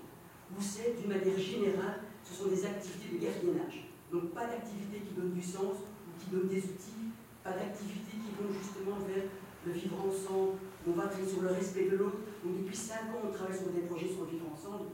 où on a plus de 200 jeunes. 50% c'est des filles qui viennent chez nous. Ce que je, je, fais un exercice pour rester positif, hein, parce que mon aspect a été fermé par, par la politique, parce qu'on n'est pas rentré, parce que ce que je veux dire, c'est qu'aujourd'hui, toutes les nouvelles ASBL qui sont émergentes et qui ne mangent pas dans la main des politiciens, eh ben, sont mis sur le côté. Donc aujourd'hui, nous, notre ASBL, ça fait deux ans que j'écris partout. J'étais chez nos intellectuels, j'étais même chez monsieur là-bas, où je lui dis, je lui dis, on ne comprend pas pourquoi aujourd'hui une SBL qui travaille, donc on peut, je dire, on a plus de 200 jeunes, hein, avec plus de 300, 400 activités, on est du lundi au dimanche, jour férié, on le fait par passion, notre SBL été asphyxiée par le politique, parce que justement... Monsieur, vous... Je le dis. Donc, oui, moi je pense que la solution, c'est qu'il faut être sur le terrain, il faut développer des projets. Je pense que chercher des coupables, il y en a partout. Il y en a chez les islamistes, il y en a chez les, chez les, les. Moi, ce qui m'intéresse, est-ce qu'aujourd'hui, on peut travailler sur des projets où on construit? Aujourd'hui, nous, on est sur un projet qui construit, et malheureusement, comme on n'est pas rentré dans du clientélisme, ou le fait qu'on n'a pas, pas le politique a mis la main dans le SDF, eh ben, nous sommes marginalisés. Voilà, je voulais dire que je suis d'accord avec vous. Et en même temps, il y a des très bons projets qui sont mis sur le côté. Donc, des fois, ce n'est pas la faute des jeunes qui sont antisémites, c'est souvent sont des projets qui ne sont pas soutenus, des projets qui touchent au vivre ensemble. Et c'est ça l'avenir. Voilà, Dernière question de la première volée de questions, oui. Donc je suis venu pour euh, un peu voir plus clair dans ces questions complexes. Je connais, un peu la position d'Henri Goldman, que je ne partage pas au départ. Elle arrive peut-être. Hein? Elle arrive peut-être. Non, au départ. Mais justement, c'est ça le point. Je suis 100% d'accord avec tout ce que tu as dit ce soir. Et je suis 100% d'accord avec tout ce que vous avez dit, Caroline Forest, ce soir. Et donc j'irai même plus loin. Je pense que partant d'une position libérale, euh, amendable selon les circonstances par une loi, tu t'es dirigé, Henri, vers une vision républicaine de la chose, et que vous, partant d'une position que nous, nous, qualifions de républicaine, vous, nous avez bien montré comment en France elle est ouverte au, particularisme euh, minoritaire. Et donc, vous, c'est là où, plus loin, vous vous retrouvez au même point pour moi. D'accord, ce soir. Et donc, ma question est celle-ci en quoi vous vous opposez? Celle-là, je ne l'attendais pas. Hein. Non, c'est assez. bon, c'est ben, très bien formulé. Donc, euh, Caroline, oui Je vais, je, vais, je vais finir par répondre à votre question à la fin, mais je reprends tout dans l'ordre. Euh, sur, d'abord sur la question des quotas, moi je suis hostile à une parité de résultats. Je suis pas hostile à, un encouragement euh, pour essayer de faire bouger euh, la représentation et, faire en sorte qu'il y ait une incitation financière pour que les partis politiques présentent plus de candidates femmes ou soient sanctionnés s'ils en présentent vraiment trop peu. Ça, je pense que c'est au niveau de, des moyens et que ça ne pose pas la même question que les quotas ethniques. Parce que malheureusement, je le regrette personnellement, moi je pense que c'est quelque chose qu'il faut déconstruire, mais l'identité homme et l'identité femme sont tellement déjà euh, stéréotypées qu'on ne renforce pas encore plus le préjugé en faisant ce genre de mesures incitatives. Mais je suis contre une parité de résultats. C'est-à-dire que, à ce moment-là, si on commence à aller dans un schéma qui est celui de la diversité formalisée, avec tous les préjugés qu'en réalité ça véhicule, parce que qu'est-ce qui nous fait différents les uns des autres, selon qu'on est noir, blanc, homosexuel, hétérosexuel, selon notre religion, c'est réhabiliter les préjugés. Eh bien, vous le voyez aujourd'hui très bien, par exemple, dans le débat qu'on a en France sur le football. Moi, ça fait des années que je dis aux partisans de la discrimination positive formelle, vous êtes d'accord avec ceux qui trouvent qu'il y a trop de noirs dans l'équipe de France de football? Parce qu'au fond, ils nous disent, au nom de la diversité et de la représentativité, comme on est un pays majoritairement blanc, ce serait quand même normal que notre équipe de France de football y ait plus de blancs. C'est ça la logique de la diversité. C'est on fait un gâteau en fonction des ingrédients, puisqu'on est tous transformés en légumes, et donc chacun nous regarde et on se dit, bah, on a tant de navets, tant de carottes, et il faut que le gâteau il soit euh, un peu proportionné. Pour moi, c'est la même pensée qui finit par se rejoindre. La méritocratie républicaine, c'est de dire celui qui sait jouer sur un terrain de football, il est sélectionné parce qu'il est le meilleur. On se fout de savoir s'il est noir, s'il est blanc, s'il est musulman, s'il est juif, s'il est ce qu'il veut. C'est si c'est arrêter un ballon, c'est un bon gardien, il est gardien. S'il court très vite, il est avant-centre. Point. Et donc euh, voilà, c'est la différence de modèle, et c'est aussi ça plaide contre la discrimination positive formelle. Ça, plaide aussi, à l'inverse, pour par contre des mesures et des lois contre les euh, discriminations très fortes. Parce que sinon, euh, il ne faut pas reprendre d'une main ce qu'on a lâché de l'autre. Donc, par exemple, parmi les lois antiracistes, il y a celles qui ont condamné, je reprends l'exemple du gîte, Madame Truchelu, qui effectivement a été condamnée lourdement. Hein, elle a quasiment fermé son gîte depuis. Elle est en dépression aussi, mais ça, c'est autre chose. Euh, parce que, euh, pour vous dire toute l'histoire, elle, a au téléphone une famille qui réserve, qui est visiblement une famille d'origine maghrébine, puisqu'elle prend son nom et qu'elle. c'est pas ça le problème. Donc, on peut pas tout à fait dire que c'est du racisme. Quand la famille arrive, il y a deux femmes qui sont voilées et elle leur dit écoutez, parce que c'est un gîte, c'est pas un hôtel, c'est un peu compliqué. Euh, c'est un gîte où le soir tout le monde se retrouve en tapant, en saucissonnant du, saucisson et en buvant, en buvant, du rouge. Et donc euh, elle leur dit écoutez, dans les parties communes, pour pas gâcher l'ambiance, est-ce que vous pourriez enlever vos voiles? Ça reste un problème. Elle, elle, le justifie comme ça. Et moi, ce qui m'a posé problème, c'est qu'elle dit c'est parce que chez nous on fait comme ça. Alors quand on commence à dire chez nous on fait comme ça, c'est plus la laïcité ça. Ça s'appelle l'identité nationale traditionnelle et, c'est l'extrême droite. Donc, elle a été condamnée lourdement au titre des lois antiracistes. J'ai soutenu cette décision, quitte à me faire traiter d'islamophobe, parce que ça, non, islamophobe, ça, ça, m'arrive souvent. Non, islamophile et islamo-gauchiste même, ce qui m'était moins arrivé, il faut bien l'avouer. Paris post-laïque, dont 80% des articles sont destinés à m'insulter. Donc euh, la distance entre moi et post-laïque, il suffit que vous alliez sur leur site, vous verrez, elle est très claire. Et pour répondre à votre question, monsieur, moi, il se trouve que je ne suis pas très copine non plus avec Brice Hortefeux et qu'il me le rend bien, puisque justement sur des débats en France, je, suis consternée d'avoir pour ministre de la République un homme comme Brice Hortefeux. Et on est, on est nombreux en France à être consternés. Mais voyez-vous, il n'y a pas de lien entre la loi sur les signes religieux à l'école publique et M. Hortefeux. Nicolas Sarkozy, non, non, mais pour vous dire que cette loi crée un climat qui autorise des dérapages racistes. M. Nicolas Sarkozy était contre cette loi. Mais par contre, M. Nicolas Sarkozy pense qu'il doit rattraper les électeurs qui sont tentés de voter Front National en disant à ses ministres Lâchez-vous. Même un monsieur comme Claude Guéant vaut mieux que ce qu'il est en train de raconter. Tout le monde sait que Claude Guéant ne croit pas au dérapage inouï qu'il est en train de nous servir en ce moment. Donc on est dans la tactique électorale.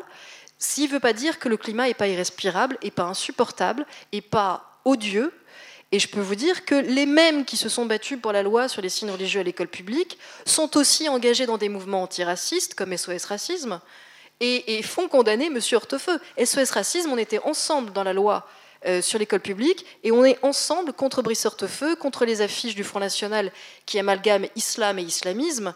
Donc c'est aussi cette nuance-là qu'il faut bien comprendre. Moi je pense que M. Hortefeux n'est pas dans le camp de la laïcité, il est dans le camp du racisme et que ce camp s'y oppose. Ah mais je suis complètement d'accord avec vous, mais c'est pour ça qu'on va tous voter contre ce gouvernement aux prochaines élections. Faites-nous confiance, j'espère juste qu'on ne mettra pas pire, mais euh, on essaie de se battre contre. Ça, je comptais sur nous, on essaie de se battre contre.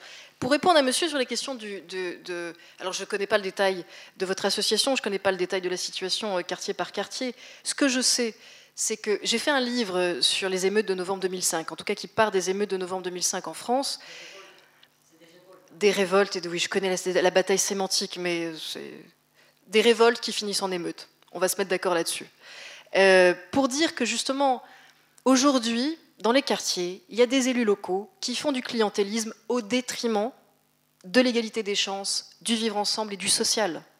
Parce que ça coûte beaucoup moins cher d'aller voir chaque association religieuse et de leur dire je vous prête un gymnase pour qui pour, je vous donne un bail amphithéotique pour construire une mosquée, ça coûte rien à la mairie. Par contre, aller mettre de l'argent dans des projets de jeunes, dans des projets sociaux, engager des travailleurs sociaux, faire en sorte qu'il n'y ait pas, c'est déjà bien quand il y a des activités sportives, mais enfin les jeunes des quartiers ne rêvent pas que d'être footballeurs.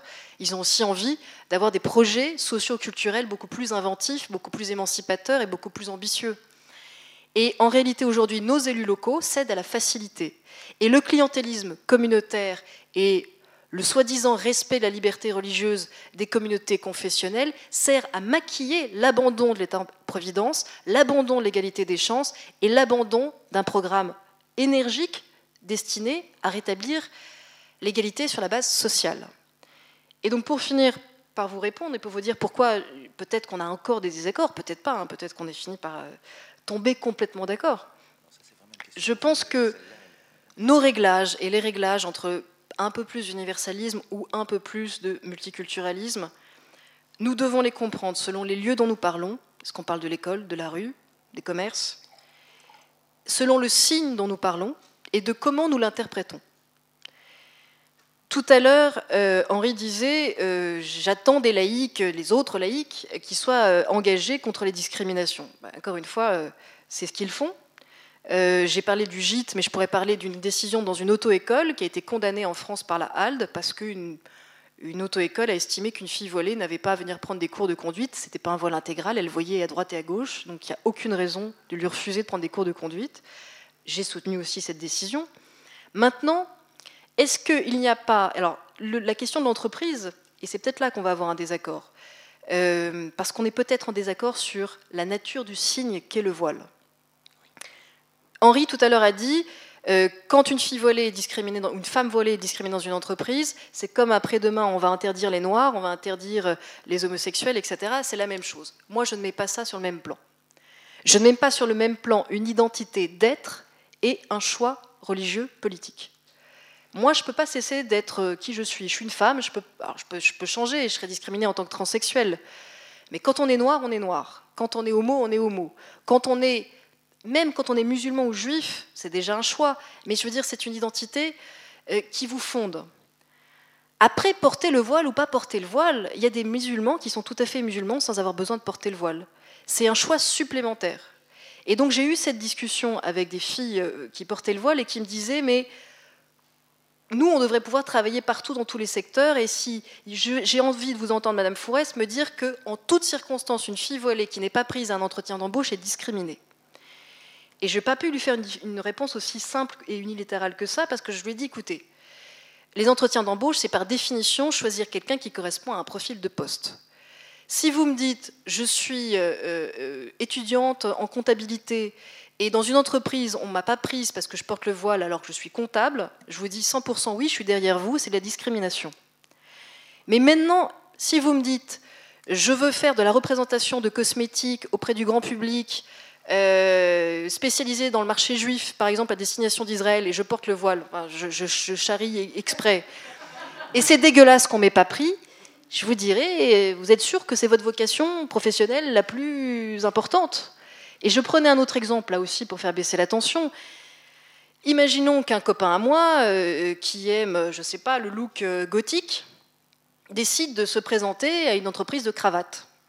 En, gothique, avec les cheveux comme ça, du piercing et un pantalon en cuir rouge. Je ne serais pas hyper surprise qu'il ne soit pas embauché dans une entreprise qui vend des cravates anglaises depuis 16 générations à destination euh, d'hommes d'affaires extrêmement coincés. Voilà. Donc entre les deux, parce que le choix d'un signe et d'un vêtement n'est pas une identité, on ne peut pas amalgamer le fait de refuser un choix vestimentaire avec le fait de refuser quelqu'un pour ce qu'il est. Et c'est peut-être là qu'on a déjà un début de nuance, en plus du fait d'en avoir sur euh, certains lieux. Voilà. Henri. Bon, je répondrai aussi à ça parce que j'ai aussi quelques hypothèses sur nos désaccords à la fin de cette soirée. Mais je vais d'abord commencer par un, un point de convergence très important, auquel je m'attendais de toute façon, donc là je ne suis pas déçu. Hein. Bon, je pense que Caroline comme moi, on fonctionne avec un logiciel de gauche, et donc on accorde une importance primordiale aux luttes pour l'égalité sociale. Et là, euh, je le dis aux gens avec qui je ne suis pas d'accord sur ces affaires de foulard. C'est toujours possible de se retrouver là-dessus. C'est pour ça que j'arrive encore à faire une revue avec certaines personnes qui n'ont pas la même opinion que moi sur ces affaires-là. Ça reste le combat prioritaire. Et je pense qu'on pourrait se mettre d'accord que si on arrivait un peu à refaire redémarrer l'État social qui est en crise, probablement que les radicalisations identitaires qui existent des deux côtés, y compris du côté majoritaire, où on a des angoisses particulières de ce côté-là, seraient moins fortes. Et donc voilà, j'espère qu'on se retrouvera sur ces terrains-là. Alors maintenant, quelques désaccords. Je commencerai un petit peu par l'anecdotique, hein, puisque cette affaire de gothique, évidemment, euh, tu as tout à fait raison. De la même façon qu'on n'engagerait pas un chauve pour vendre des produits capillaires, hein, ou euh, un blanc pour jouer le rôle de Martin Luther King. Ça, c'est dommage. Non, c'est-à-dire que là, là, il y a des concepts qui s'appellent l'exigence professionnelle essentielle, qui sont dans les directives européennes et qui permettent de refuser. Et ça n'est pas considéré comme de la discrimination, hein, puisqu'une toute différence de traitement n'a pas de la discrimination si elle peut être basée sur des raisons objectives et raisonnables. Et donc, ton punk, à mon avis, rentre tout à fait dans ce cadre-là. Demander une certaine élégance pour les fonctions de représentation, euh, ça me semble pas du tout excessif. Mais je signale qu'il y a des façons de porter certains vêtements religieux qui sont absolument à ravir sur le plan de l'élégance. C'est dommage qu'il n'y en a pas quelques-unes dans la salle, mais on, aurait pu en parler. Alors, les, désaccords. Euh, on va commencer par quelque chose sur lequel on n'a pas de désaccord, mais on va arriver au désaccord. Hein. Le football. On prend quelqu'un s'il court le plus vite, euh, s'il est le meilleur, etc. Et s'il fait le ramadan ça pose des petits problèmes pour les entraînements et il peut être un peu moins bon. Alors je sais, on n'est pas du tout dans l'ordre du droit, etc. On s'arrange. En général, on s'arrange. En général, on s'arrange. On trouve une formule, euh, il peut s'arranger, il sera peut-être un petit peu moins compétitif ce jour-là, mais on va pas lui faire des misères là-dessus puisqu'on tient à ce gars. Alors là, on n'est pas dans l'ordre de l'accommodement raisonnable, on est dans ce que les Canadiens appellent l'ajustement concerté. Ça se fait de façon sans la sanction de la loi.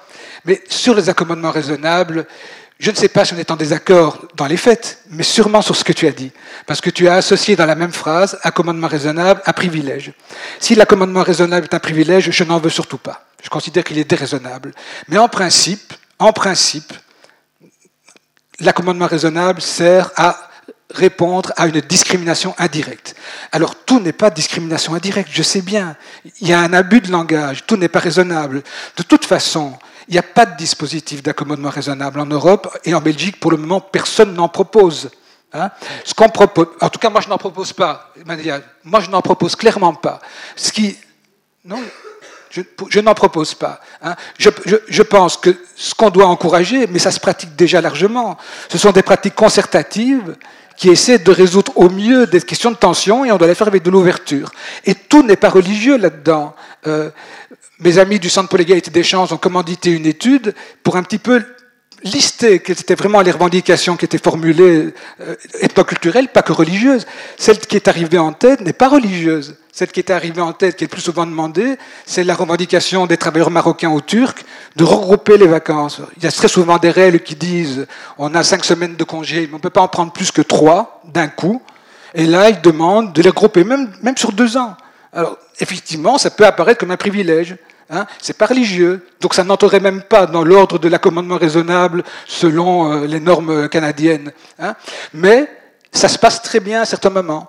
De la même façon, les congés pour fêtes religieuses, ça se passe aussi très bien dans l'entreprise, l'équivalent de la RATP chez nous, la STIB à Bruxelles. Les travailleurs musulmans demandent d'avoir congé le jour de l'Aïd, et il y a suffisamment de travailleurs non musulmans qui leur disent pas de souci, mais vous nous remplacez le jour de Noël ou de la Nouvelle Année. Ce, genre de démarche peut nous, peut comment dire, peut nous éviter de passer devant des procédures judiciaires si véritablement il y a une ouverture. Et je pense que si cette ouverture fonctionne, on échappera au dispositif juridique mais donc il faut vraiment faire une preuve de, bonne volonté dans tous les sens. Alors, je, donc, ça c'est un possible désaccord. Et alors effectivement, on en a un important, je pense, sur le sens du foulard. Euh, donc tu as, tu as dit que le, que le, foulard est un choix religieux euh, et pas politique. Et, politique, si tous les deux, ça c'est une idée que je ne partage pas. Et sur la distinction, euh, je ne dis pas qu'il n'y a pas du foulard politique, je pense qu'il y en a. Hein, mais je pense que très majoritairement, ce n'est pas un foulard politique. Très majoritairement. Hein, et que l'attitude qu'on a par rapport à ce foulard qui est très majoritairement pas politique, ce que Farad Khosrossaver, je ne sais jamais comment on doit prononcer son nom, appelle les femmes républicaines portant le foulard. Je pense que l'attitude qu'on a par rapport à ces femmes est extrêmement importante sur la manière dont tout ça évoluera. Je pense qu'on a cette population beaucoup plus nombreuse qu'on imagine. Je pense que c'est vraiment des alliés, y compris pour une conception laïque de la cohabitation. Hein, et qu'on n'a pas à les refouler par une suspicion généralisée en imaginant toujours qu'il y a un, un suppôt de Ben Laden qui leur a mis le foulard sur la tête. Alors, la, conception que tu as de religieux me semble, pardonne-moi, hein, très euh, ethnocentrée. Nous avons maintenant aujourd'hui une conception du religieux qui est le bricolage religieux. Demain, je deviens bouddhiste et ma famille ne me renie pas. Ça ne veut pas dire que des musulmans ne peuvent pas être apostats hein, et, le vivre. Mais dans certains milieux issus de l'immigration, et, ce sera peut-être pas pour l'éternité comme ça, on ne change pas de religion comme de chemise. La religion te colle à la peau, hein, aussi fort que ta couleur. Tant que c'est comme ça, hein, tant que la religion est un fait anthropologique, on ne peut pas la considérer comme une opinion dont on, peut se, défaire comme ça. Dire à une femme croyante, qu'est-ce que ça peut te faire de retirer ton foulard quand tu entres là, parce que ton rapport à Dieu, en quoi est-il changé? C'est ne rien comprendre au statut qu'a dans certaines populations, je ne dis pas chez tous les musulmans, mais dans une fraction de la population musulmane. Je pense que par rapport à, à ça, on doit être beaucoup plus décrispé beaucoup plus décrispé qu'on est. Et à l'exception d'un certain nombre de, situations dont je veux bien discuter, auxquelles je suis tout à fait ouvert, la primauté, c'est le respect de la liberté religieuse. Merci. Caroline pourra réagir euh, tout à l'heure. Euh, je vais d'abord passer la parole à ça. Je voulais euh, simplement dire que ceci confirme que ce que je disais tout à l'heure du point de vue méthodologique, il me semble que c'est fondamentalement une question politique. Si nous reconnaissons tous qu'il y a des milieux dans lesquels, comme tu le dis, la religion colle à la peau, c'est-à-dire des systèmes dans lesquels la liberté individuelle, l'autonomie, le droit de changer de religion ne vont pas de soi, quel est le rôle de l'école, quel est le rôle de la société, est-ce qu'il faut l'entériner, est-ce qu'il faut au contraire essayer de créer cette distance euh, dans, une école qui interdirait les signes religieux? C'est le grand débat, c'est le grand débat, c'est le grand débat, j'ai mon opinion là-dessus, euh, et toi aussi, mais je ne, je ne, la dis pas parce que je ne suis pas dans mon rôle. Monsieur. Comme Catherine Forêt a... Caroline. Pardon Caroline. Caroline Forêt a dédié une grande partie de ses efforts à l'étude de l'intégrisme. J'aimerais qu'elle nous fasse un commentaire sur le lien entre intégrisme et un résultat qui apparaît, discrimination.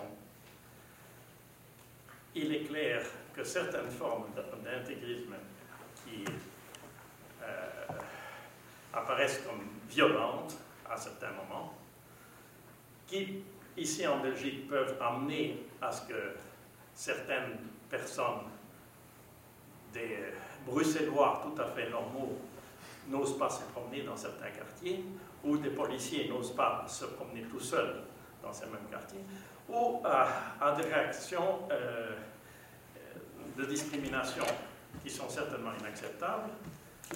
Vous savez qu'aux États-Unis, après le 11 septembre, il y a eu des Sikhs, parce qu'ils portaient un turban, et que pour la population, il y avait une homogénéisation entre, entre le turban des Sikhs et, les, euh, vêtements des, musulmans, et il y a eu des Sikhs qui ont été assassinés. Donc, il y a... Euh, C'est les Américains qui avaient découvert l'islam avec Aladdin, et qui confondaient. Non, mais, non, mais c'est dramatique. Les gens excités ne sont pas très nuancés. Il, y a, il, y a, cette situation, et, je crois qu'il faut voir comment une chose entraîne l'autre. Euh, l'islamophobie ne, doit pas nécessairement exister. Et, elle n'existait pas il y a un certain nombre d'années. Il faut aussi voir que dans les pays musulmans, il n'y avait pas de voile commun comme il existe actuellement. Il, n'existait pas au, Maroc ou en Égypte tel qu'il existe actuellement il y a une certaine évolution que d'aucuns considèrent dangereuse ou, euh, désagréable. Voilà, donc votre question, c'est plutôt sur le, processus plus général de réislamisation, le revoilement des femmes, ce qu'il signifie. Euh, oui, oui, ah, oui, d'accord. Oui, monsieur, et puis madame. Non, vous n'avez vous avez pas vu. Allez-y. Euh, on sait quelle est la situation en Belgique en pays en état de liquéfaction. Euh, un public qui ne sait pas vers qui se tourner, des politiques incompétentes qui perdent de pied, euh, un pays qui est traduit devant la Cour européenne des droits de l'homme pour le respect des droits de l'homme à but de faiblesse et discrimination raciale, ethnique et linguistique dans l'accès aux soins pour personnes âgées, asphyxie intellectuelle et financière. Pour toute personne qui s'oppose à la politico-financière. Alors je me suis fait la réflexion, belge, bien euh, je me suis posé la question il y, a, quelques heures maintenant. On a eu tout un congrès, euh, plutôt symposium, euh, consacré aux minorités, à la multiculturalité, au communautarisme. Alors, c'est une question toute, bête. Qu'est-ce que vous proposez pour la Belgique? La solution Madame. Oui, alors, pour, pour Madame Fouret, je voudrais faire une, remarque et, et poser une question. Alors, la remarque, c'est effectivement par rapport à ce qu'Henri a dit euh, le fait qu'il n'y avait pas de représentants de minorité euh, à la tribune. Alors, je peux vous dire, moi, bon, je suis aussi une femme, je suis aussi lesbienne, je suis juive en plus, donc à part, à part le handicap. Je vous donne le micro, venez ici. Vous vraiment tout, là, venez, venez, vraiment. C'est, c'est, je Parce que malgré tout ça, nous sommes quand même faire partie, sinon la majorité, du moins du groupe dominant dans la société belge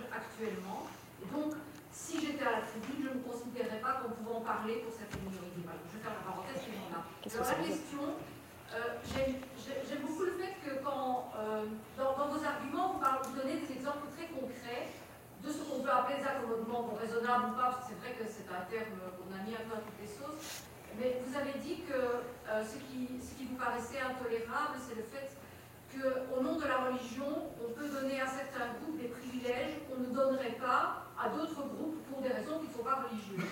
Il y a quand même un contre-exemple, et je voudrais savoir ce que vous en pensez on s'excite beaucoup sur la revendication de groupes de femmes musulmanes d'avoir des heures de piscine non mixtes.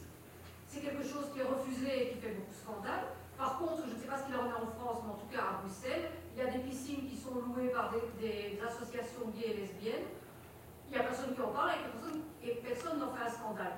Effectivement, il y a deux différences. C'est que les associations gays et lesbiennes, surtout gays d'ailleurs, ont des moyens que les associations de femmes musulmanes n'ont pas, des moyens financiers d'une part, parce qu'ils louent les, piscines en dehors des heures d'ouverture normales, ils ont les moyens de les louer, ils ont aussi les moyens culturels d'y aller le soir, alors que des femmes musulmanes, on sait bien qu'ils ne vont pas à la piscine le soir. Ça va. Est-ce qu'il y a encore, il y a encore Qu'est-ce que je vois Je vois trois questions. Là. Après, il faut, il faut clôturer. Donc, me, une, deux, trois. Enfin, allez-y, monsieur. Oui.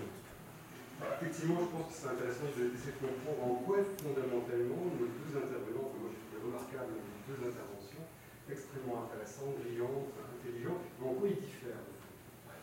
Et c'est vrai que, et là je me pose la question, euh, si je prends la grille d'analyse de Régis Debray, qui en 89 a écrit un texte qui s'appelle Êtes-vous démocrate ou républicain? Et je pense, me semble-t-il, que Régis Debray nous donne quelque part la réponse en quoi ces deux intervenants diffèrent. Et euh, par rapport à la Belgique, je pense que la Belgique est périphérique en Europe. C'est-à-dire que les choses se passent en France, et ensuite la, Belgique suit le mouvement et suit le vainqueur, quelque part.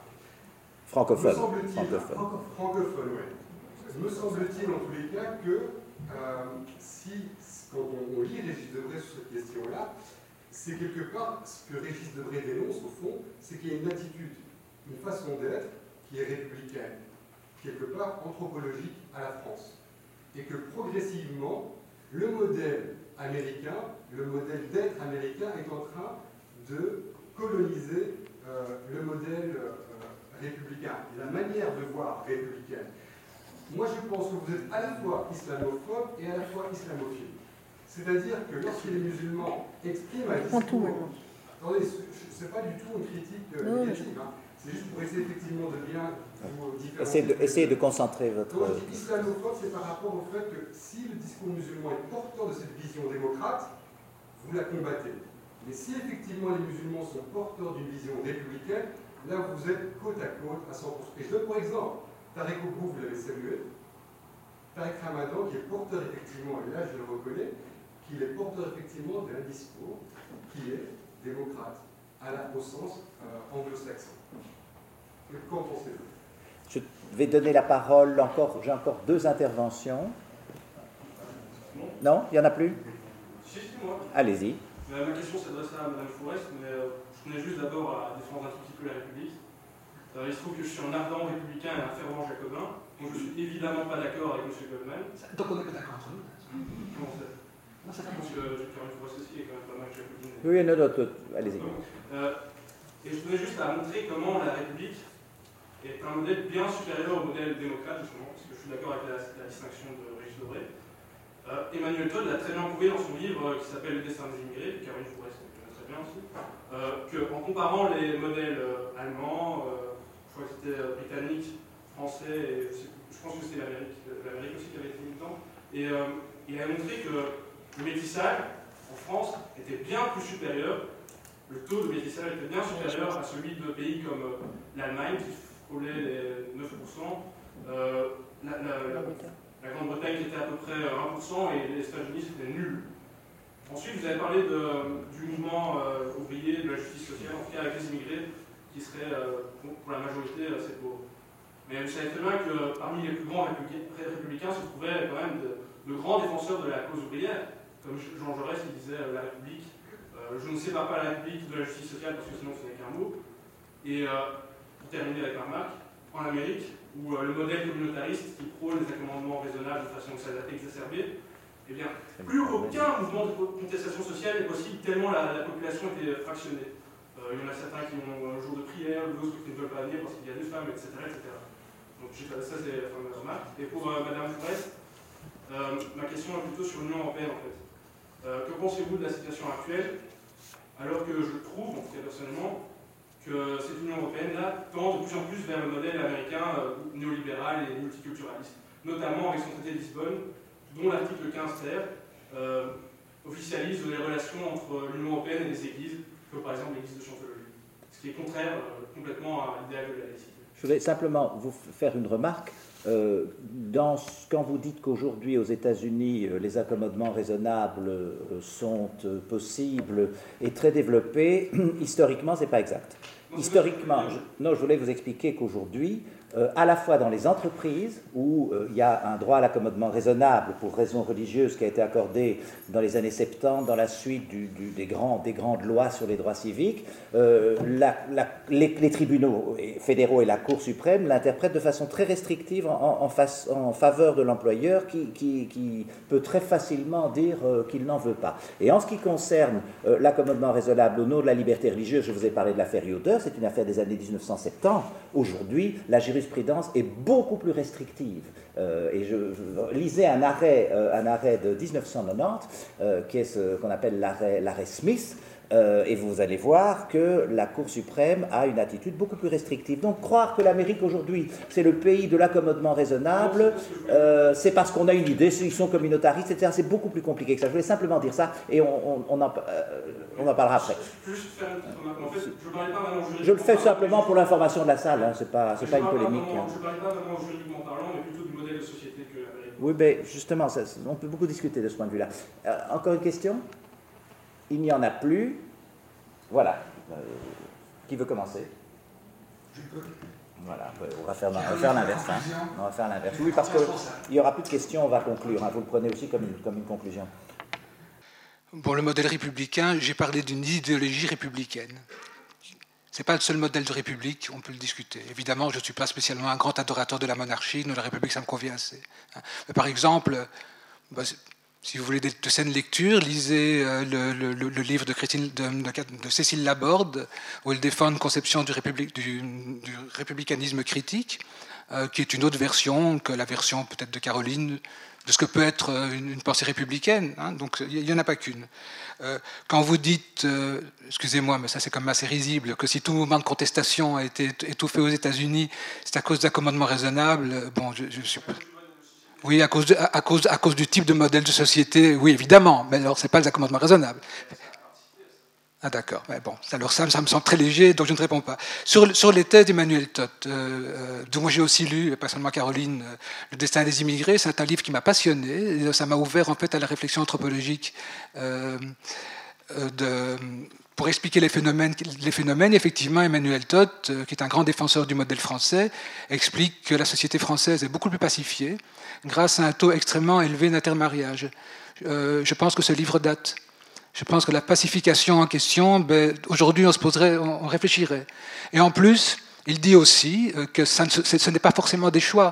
Il le renvoie à des modèles familiaux qui remontent très très fort et il dit c'est le modèle dominant dans le bassin parisien, c'est pas comme ça dans la périphérie française et c'est pas comme ça dans de nombreux pays européens. On travaille à partir d'une donnée anthropologique, on travaille là-dessus. Mais je pense ce qui se produit maintenant, y compris dans les familles mixtes, hein, et je ne sais pas combien de temps ça durera, mais on est quand même dans un processus, dans un temps court où le phénomène, comment dire, d'entropie culturelle qui devait aboutir à la sécularisation progressive des comportements, notamment par l'intermariage, mais pas uniquement. Hein, euh, pour le moment, c'est pas ça qui se passe. Hein. Le retour du religieux, Hein? je ne sais pas combien de temps ça durera. Selon moi, c'est vraiment pas éternel. Hein. C'est un moment, c'est un moyen terme. Mais ce qui se passe maintenant se passe malgré l'augmentation de l'intermariage. Ça répond à d'autres objectifs. Et c'est vrai que c'est une des, des, interrogations peut-être les plus troublantes que moi je me suis fait par rapport à ce qui se passe maintenant. J'avoue qu'au départ, je ne pouvais pas comprendre. Alors, comment était-il possible qu'en même temps, que le taux d'alphabétisation s'élève manifestement dans les populations issues de l'immigration musulmane, que, leur, que, le nombre de femmes musulmanes qui vont à l'université est en croissance massive, que le, le nombre d'enfants par famille diminue massivement, et qu'en général, chez les mêmes femmes, il y a une augmentation de la religiosité. Je trouve que c'est compliqué à comprendre. Sur le lien entre sécularisation et laïcité, c'est compliqué à comprendre. Ben, je pense qu'on doit tous faire cet effort, parce que c'est un peu compliqué à comprendre. Voilà. Mais c'est peut-être là justement qu'est le gros de notre, euh, de notre divergence, c'est sur euh, comment on analyse ce, côté revendicatif, identitaire, qui s'empare du religieux pour marquer un prosélytisme identitaire plus affirmé et que je trouve très politique. Je fais juste une précision par rapport au voile. Oui, il y a des voiles traditionnels, il y a des voiles cache-misère. J'ai des amis euh, en Égypte et ailleurs qui portent le voile, mais contrairement à des gens, je, ne considère pas que porter le voile soit plus radical en Iran ou en Égypte qu'en France ou en Belgique, c'est le contraire. C'est vouloir porter le voile en Belgique et en France qui ont fait un signe plus politique qu'en Égypte, que dans des pays où c'est non seulement devenu la norme, mais comment c'est devenu la norme? Comment c'est redevenu la norme? Il y a des groupes politiques qui travaillent à ça. Et vous voyez souvent les divergences dans le diagnostic, c'est que si vous avez des sociologues, ils travaillent avec leur outil. Leur outil, c'est de se dire, bon, il y a des populations immigrées qui viennent de pays musulmans, elles sont majoritairement plutôt dans les classes défavorisées, donc classe laborieuse, classe dangereuse, ceux qui critiquent les migrants sont forcément des islamophobes, et si parmi les migrants il y a un repli identitaire ou il y a un retour du religieux, c'est forcément du fait de la discrimination ou de la souffrance sociale. C'est une grille de lecture, moi, qui travaille sur les groupes qui sont acteurs du retour de ce symbole, qui, qui, travaille et qui pense la stratégie de comment on fait quartier par quartier auprès de tel et tel leader d'opinion, auprès de tel universitaire, pour faire en sorte qu'il croit ça, pour faire en sorte qu'un signe politique comme le voile tel qu'on l'a imposé dans certains pays devienne une mode. Souvent, je la trouve extrêmement naïve. Parce que moi, les groupes sur lesquels je travaille, ce ne sont pas des gens qui sont pauvres. Les stratèges de cette, de cette offensive idéologique et politique, ils sont souvent très diplômés, très intelligents, assez issus des classes moyennes. Je ne parle même pas de leurs mécènes qui, bon, euh, là, le dernier mécène, ils l'ont perdu, mais ils ont souvent des mécènes milliardaires. Et évidemment, je distingue les groupes d'action directe et ultra-radicaux et terroristes, des groupes qui font du travail sur la société et qui font du travail euh, beaucoup plus euh, de conquête, de conquête sociale comme les frères musulmans. Il y a plusieurs branches au sein des frères musulmans, c'est compliqué, on n'a plus le temps. Donc je réponds à votre question. Comment se fait-il qu'au sein de populations éduquées, intelligentes, euh, des fois qui sont là depuis plusieurs générations, il y a un retour comme ça d'une revendication pas simplement religieuse.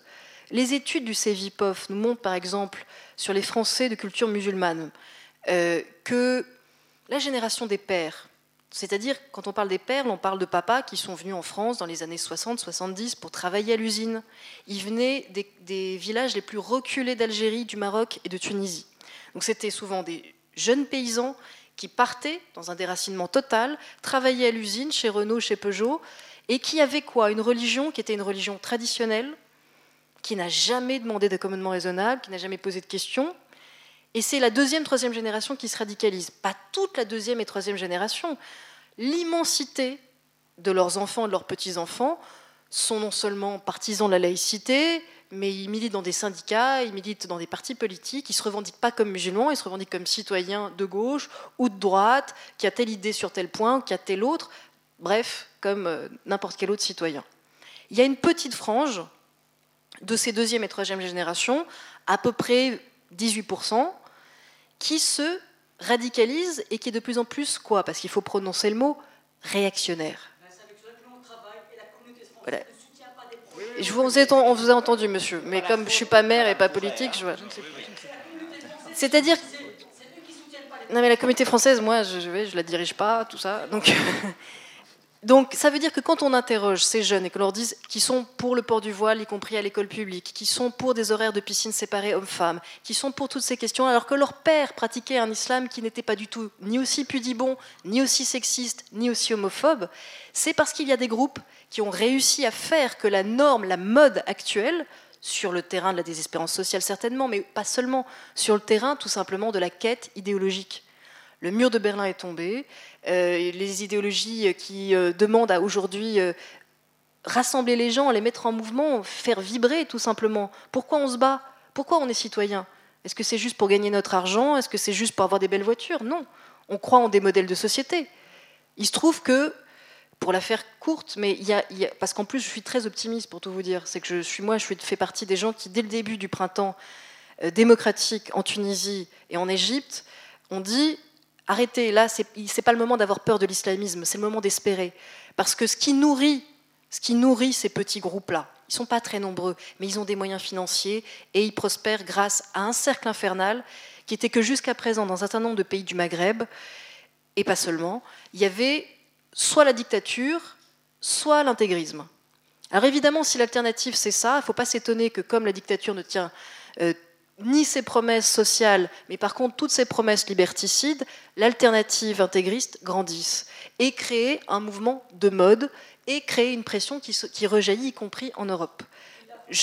Et je pense que nous sommes vers la fin de ça, que nous avons encore une dizaine d'années dures à passer à cause des années d'actualité internationale que l'on vient de vivre, mais que nous allons peut-être en sortir. Il y aura des fois des reculs dans certains pays, euh, et, en même temps, il y a un mouvement de fond qui avance, qui est qu'enfin une parole démocratique et laïque peut incarner l'alternative dans un certain nombre de pays.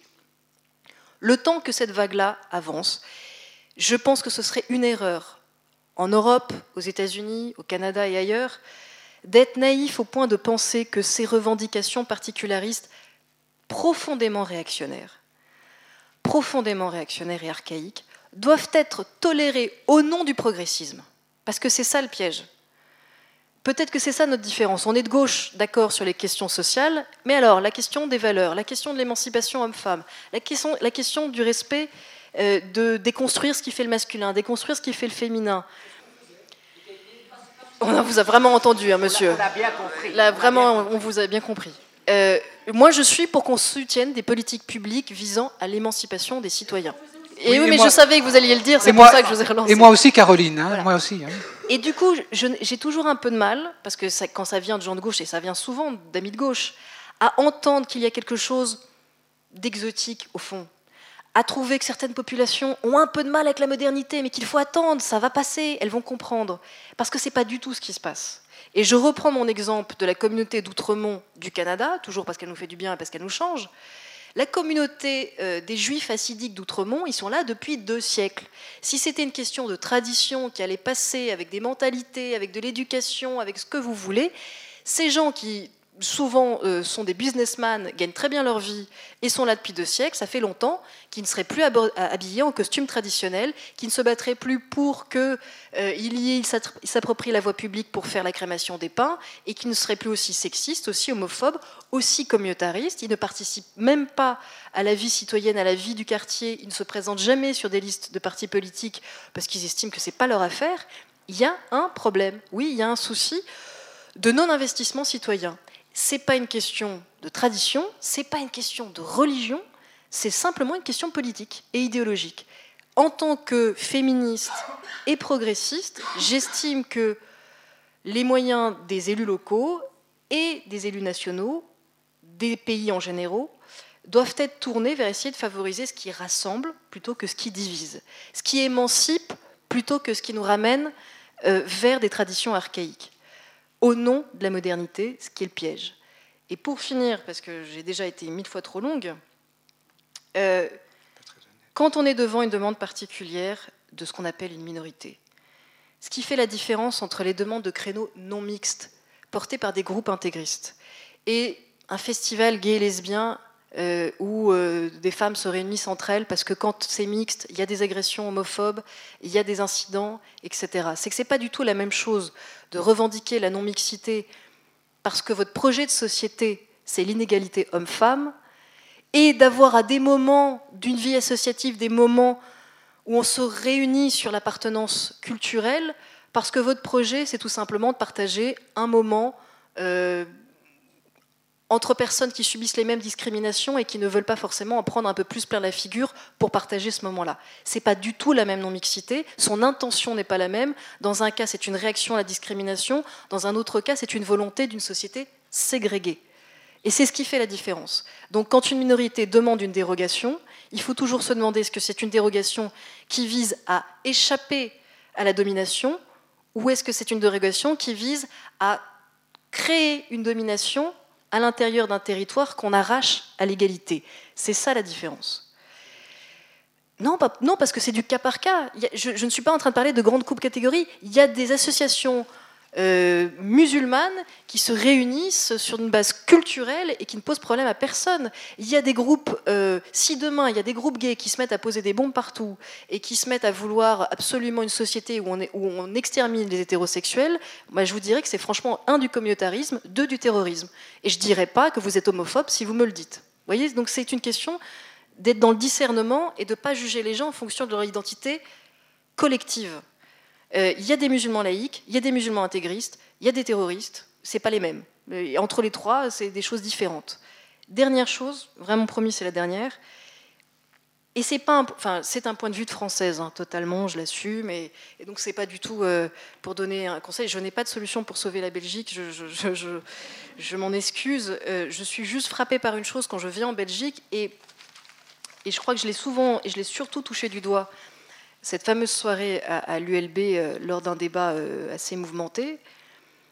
Je, pense que autant je suis une fervente, mais fervente défenseuse de mai 68 et de la déconstruction maximale, autant je pense qu'à un moment donné, quand la déconstruction va jusqu'à considérer que l'autorité pour transmettre le savoir, pour fixer un certain nombre de règles qui permettent le vivre ensemble, et à la liberté de chacun de ne pas menacer celle d'autrui, si on est dans un pays qui considère que c'est de l'autoritarisme, que de vouloir clarifier la règle pour tous, on a forcément un problème de vivre ensemble.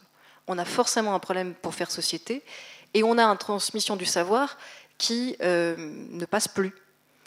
Et moi, ce que j'ai vu de, la prise de pouvoir de groupes qui ne sont pas les plus ouverts d'esprit, qui sont même fermés d'esprit, que ce soit des nationalistes proches des Lougris en Turquie, que ce soit les partisans de Dieudonné, les partisans de Ramadan, ou les partisans de tout ce qui est un peu soit raciste, soit nationaliste, la place qu'ils arrivent à prendre à l'ULB au nom de la tolérance, de l'ouverture d'esprit et du libre examen, si le libre examen, si l'ouverture d'esprit, c'est tolérer les intolérants, eh bien les intolérants gagneront.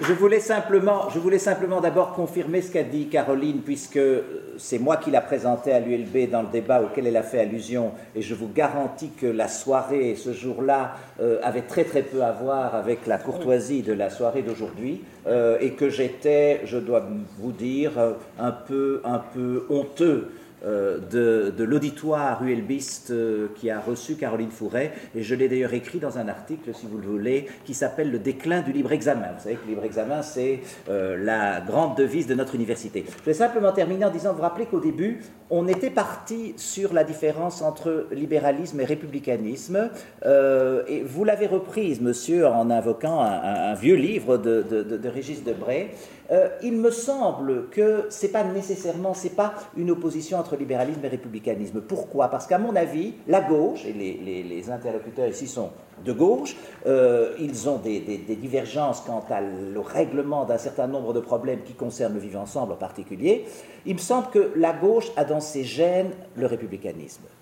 Parce que la gauche est pour l'intervention de l'État et que quand vous entendez d'une part que l'État doit être là pour lutter contre les discriminations, faire en sorte que les groupes minoritaires puissent s'intégrer, euh, qu'ils le fassent par euh, accommodement raisonnable ou par un strict respect de l'égalité, etc., on demande à l'État d'intervenir et on dit le racisme ne doit pas être. Quand euh, ceux qui sont pour l'interdiction du foulard disent que l'État a un rôle éducateur et que c'est à l'État de faire en sorte que euh, ces jeunes filles, au moins jusqu'à 18 ans, puissent avoir la possibilité euh, de vivre à l'école loin du bruit et de la fureur des combats religieux, bon, c'est un choix. C'est un autre choix, mais c'est aussi un choix républicain. Et donc je crois que pour finir, le choix est véritablement un choix politique. Henri l'a dit, à propos de la sécularisation qui va tellement de soi, il y a de moins en moins de domaines, dit-on, qui euh, sont de la prérogative des églises, des croyances, etc. Et pourtant, ça ne fonctionne pas comme ça dans pas mal de sociétés. Et donc la compréhension du phénomène de réislamisation des mentalités, réislamisation par le bas, dont parlait Gilles Kepel par exemple, est une compréhension tout à fait fondamentale pour essayer de savoir ce que nous devons faire. Mais il me semble que de toute façon, quel que soit notre choix, euh, nous serons, en tout cas à gauche, républicain. Je pense, qu'on n'échappe pas à cette dimension républicaine, que ce soit Henri ou que ce soit euh, Caroline ou que ce soit euh, moi-même. Et donc, je, voulais dire dernière chose, le débat qui a eu lieu ce soir n'a pas lieu souvent. Euh, très souvent, vous avez des débats qui sont, bon, Henri et, un certain nombre de, personnes qui, l'écoutent, Caroline dans un autre type de groupe. Les, les, groupes communiquent très très peu, et il est rare, comme ce soir, qu'il y ait un débat qui soit un débat aussi, aussi courtois et même sympa, alors que alors qu'ils n'ont pas hésité à dire là-dessus on n'est pas d'accord, et que je ne crois pas que votre vision totalement irénique au résultat, je ne vois pas la différence entre eux. Non, il y a des différences qui sont des différences très nettes, mais il y a une discussion qui a lieu et vous voyez que les, ça peut bouger de temps en temps, qu'ils peuvent reconnaître parfois l'argument de l'autre. Et de ce point de vue-là, c'est tout à fait central. Et puis c'est normal en démocratie, nous n'avons pas besoin d'une démocratie aseptisée. Donc merci beaucoup à tous les deux. Attends, attends, je, voudrais juste encore ajouter deux mots. C'est une conclusion. Euh, oui, mais je vais, je vais te couper tes effets. Euh, moi, je, suis partant pour continuer cette discussion parce que je trouve, Caroline, qu'à la fin, tu as eu un petit abus de, position dominante. C'est toujours celui qui, intervient le dernier. Euh, c'est assez ennuyeux. Donc, je pense que tu as plutôt obscurci la nature des désaccords. Avant, on était plus proches. Je, ne me reconnais pas, pour te le dire comme ça, je ne me reconnais pas dans ce que tu as combattu. À un certain moment, j'étais d'accord avec toi, à d'autres moments, je ne l'étais pas. Et euh, il y a certains points sur lesquels je voudrais vraiment rebondir, mais on ne va pas le faire ce soir. Voilà. Rebondissez quand vous voulez. Merci beaucoup à tous.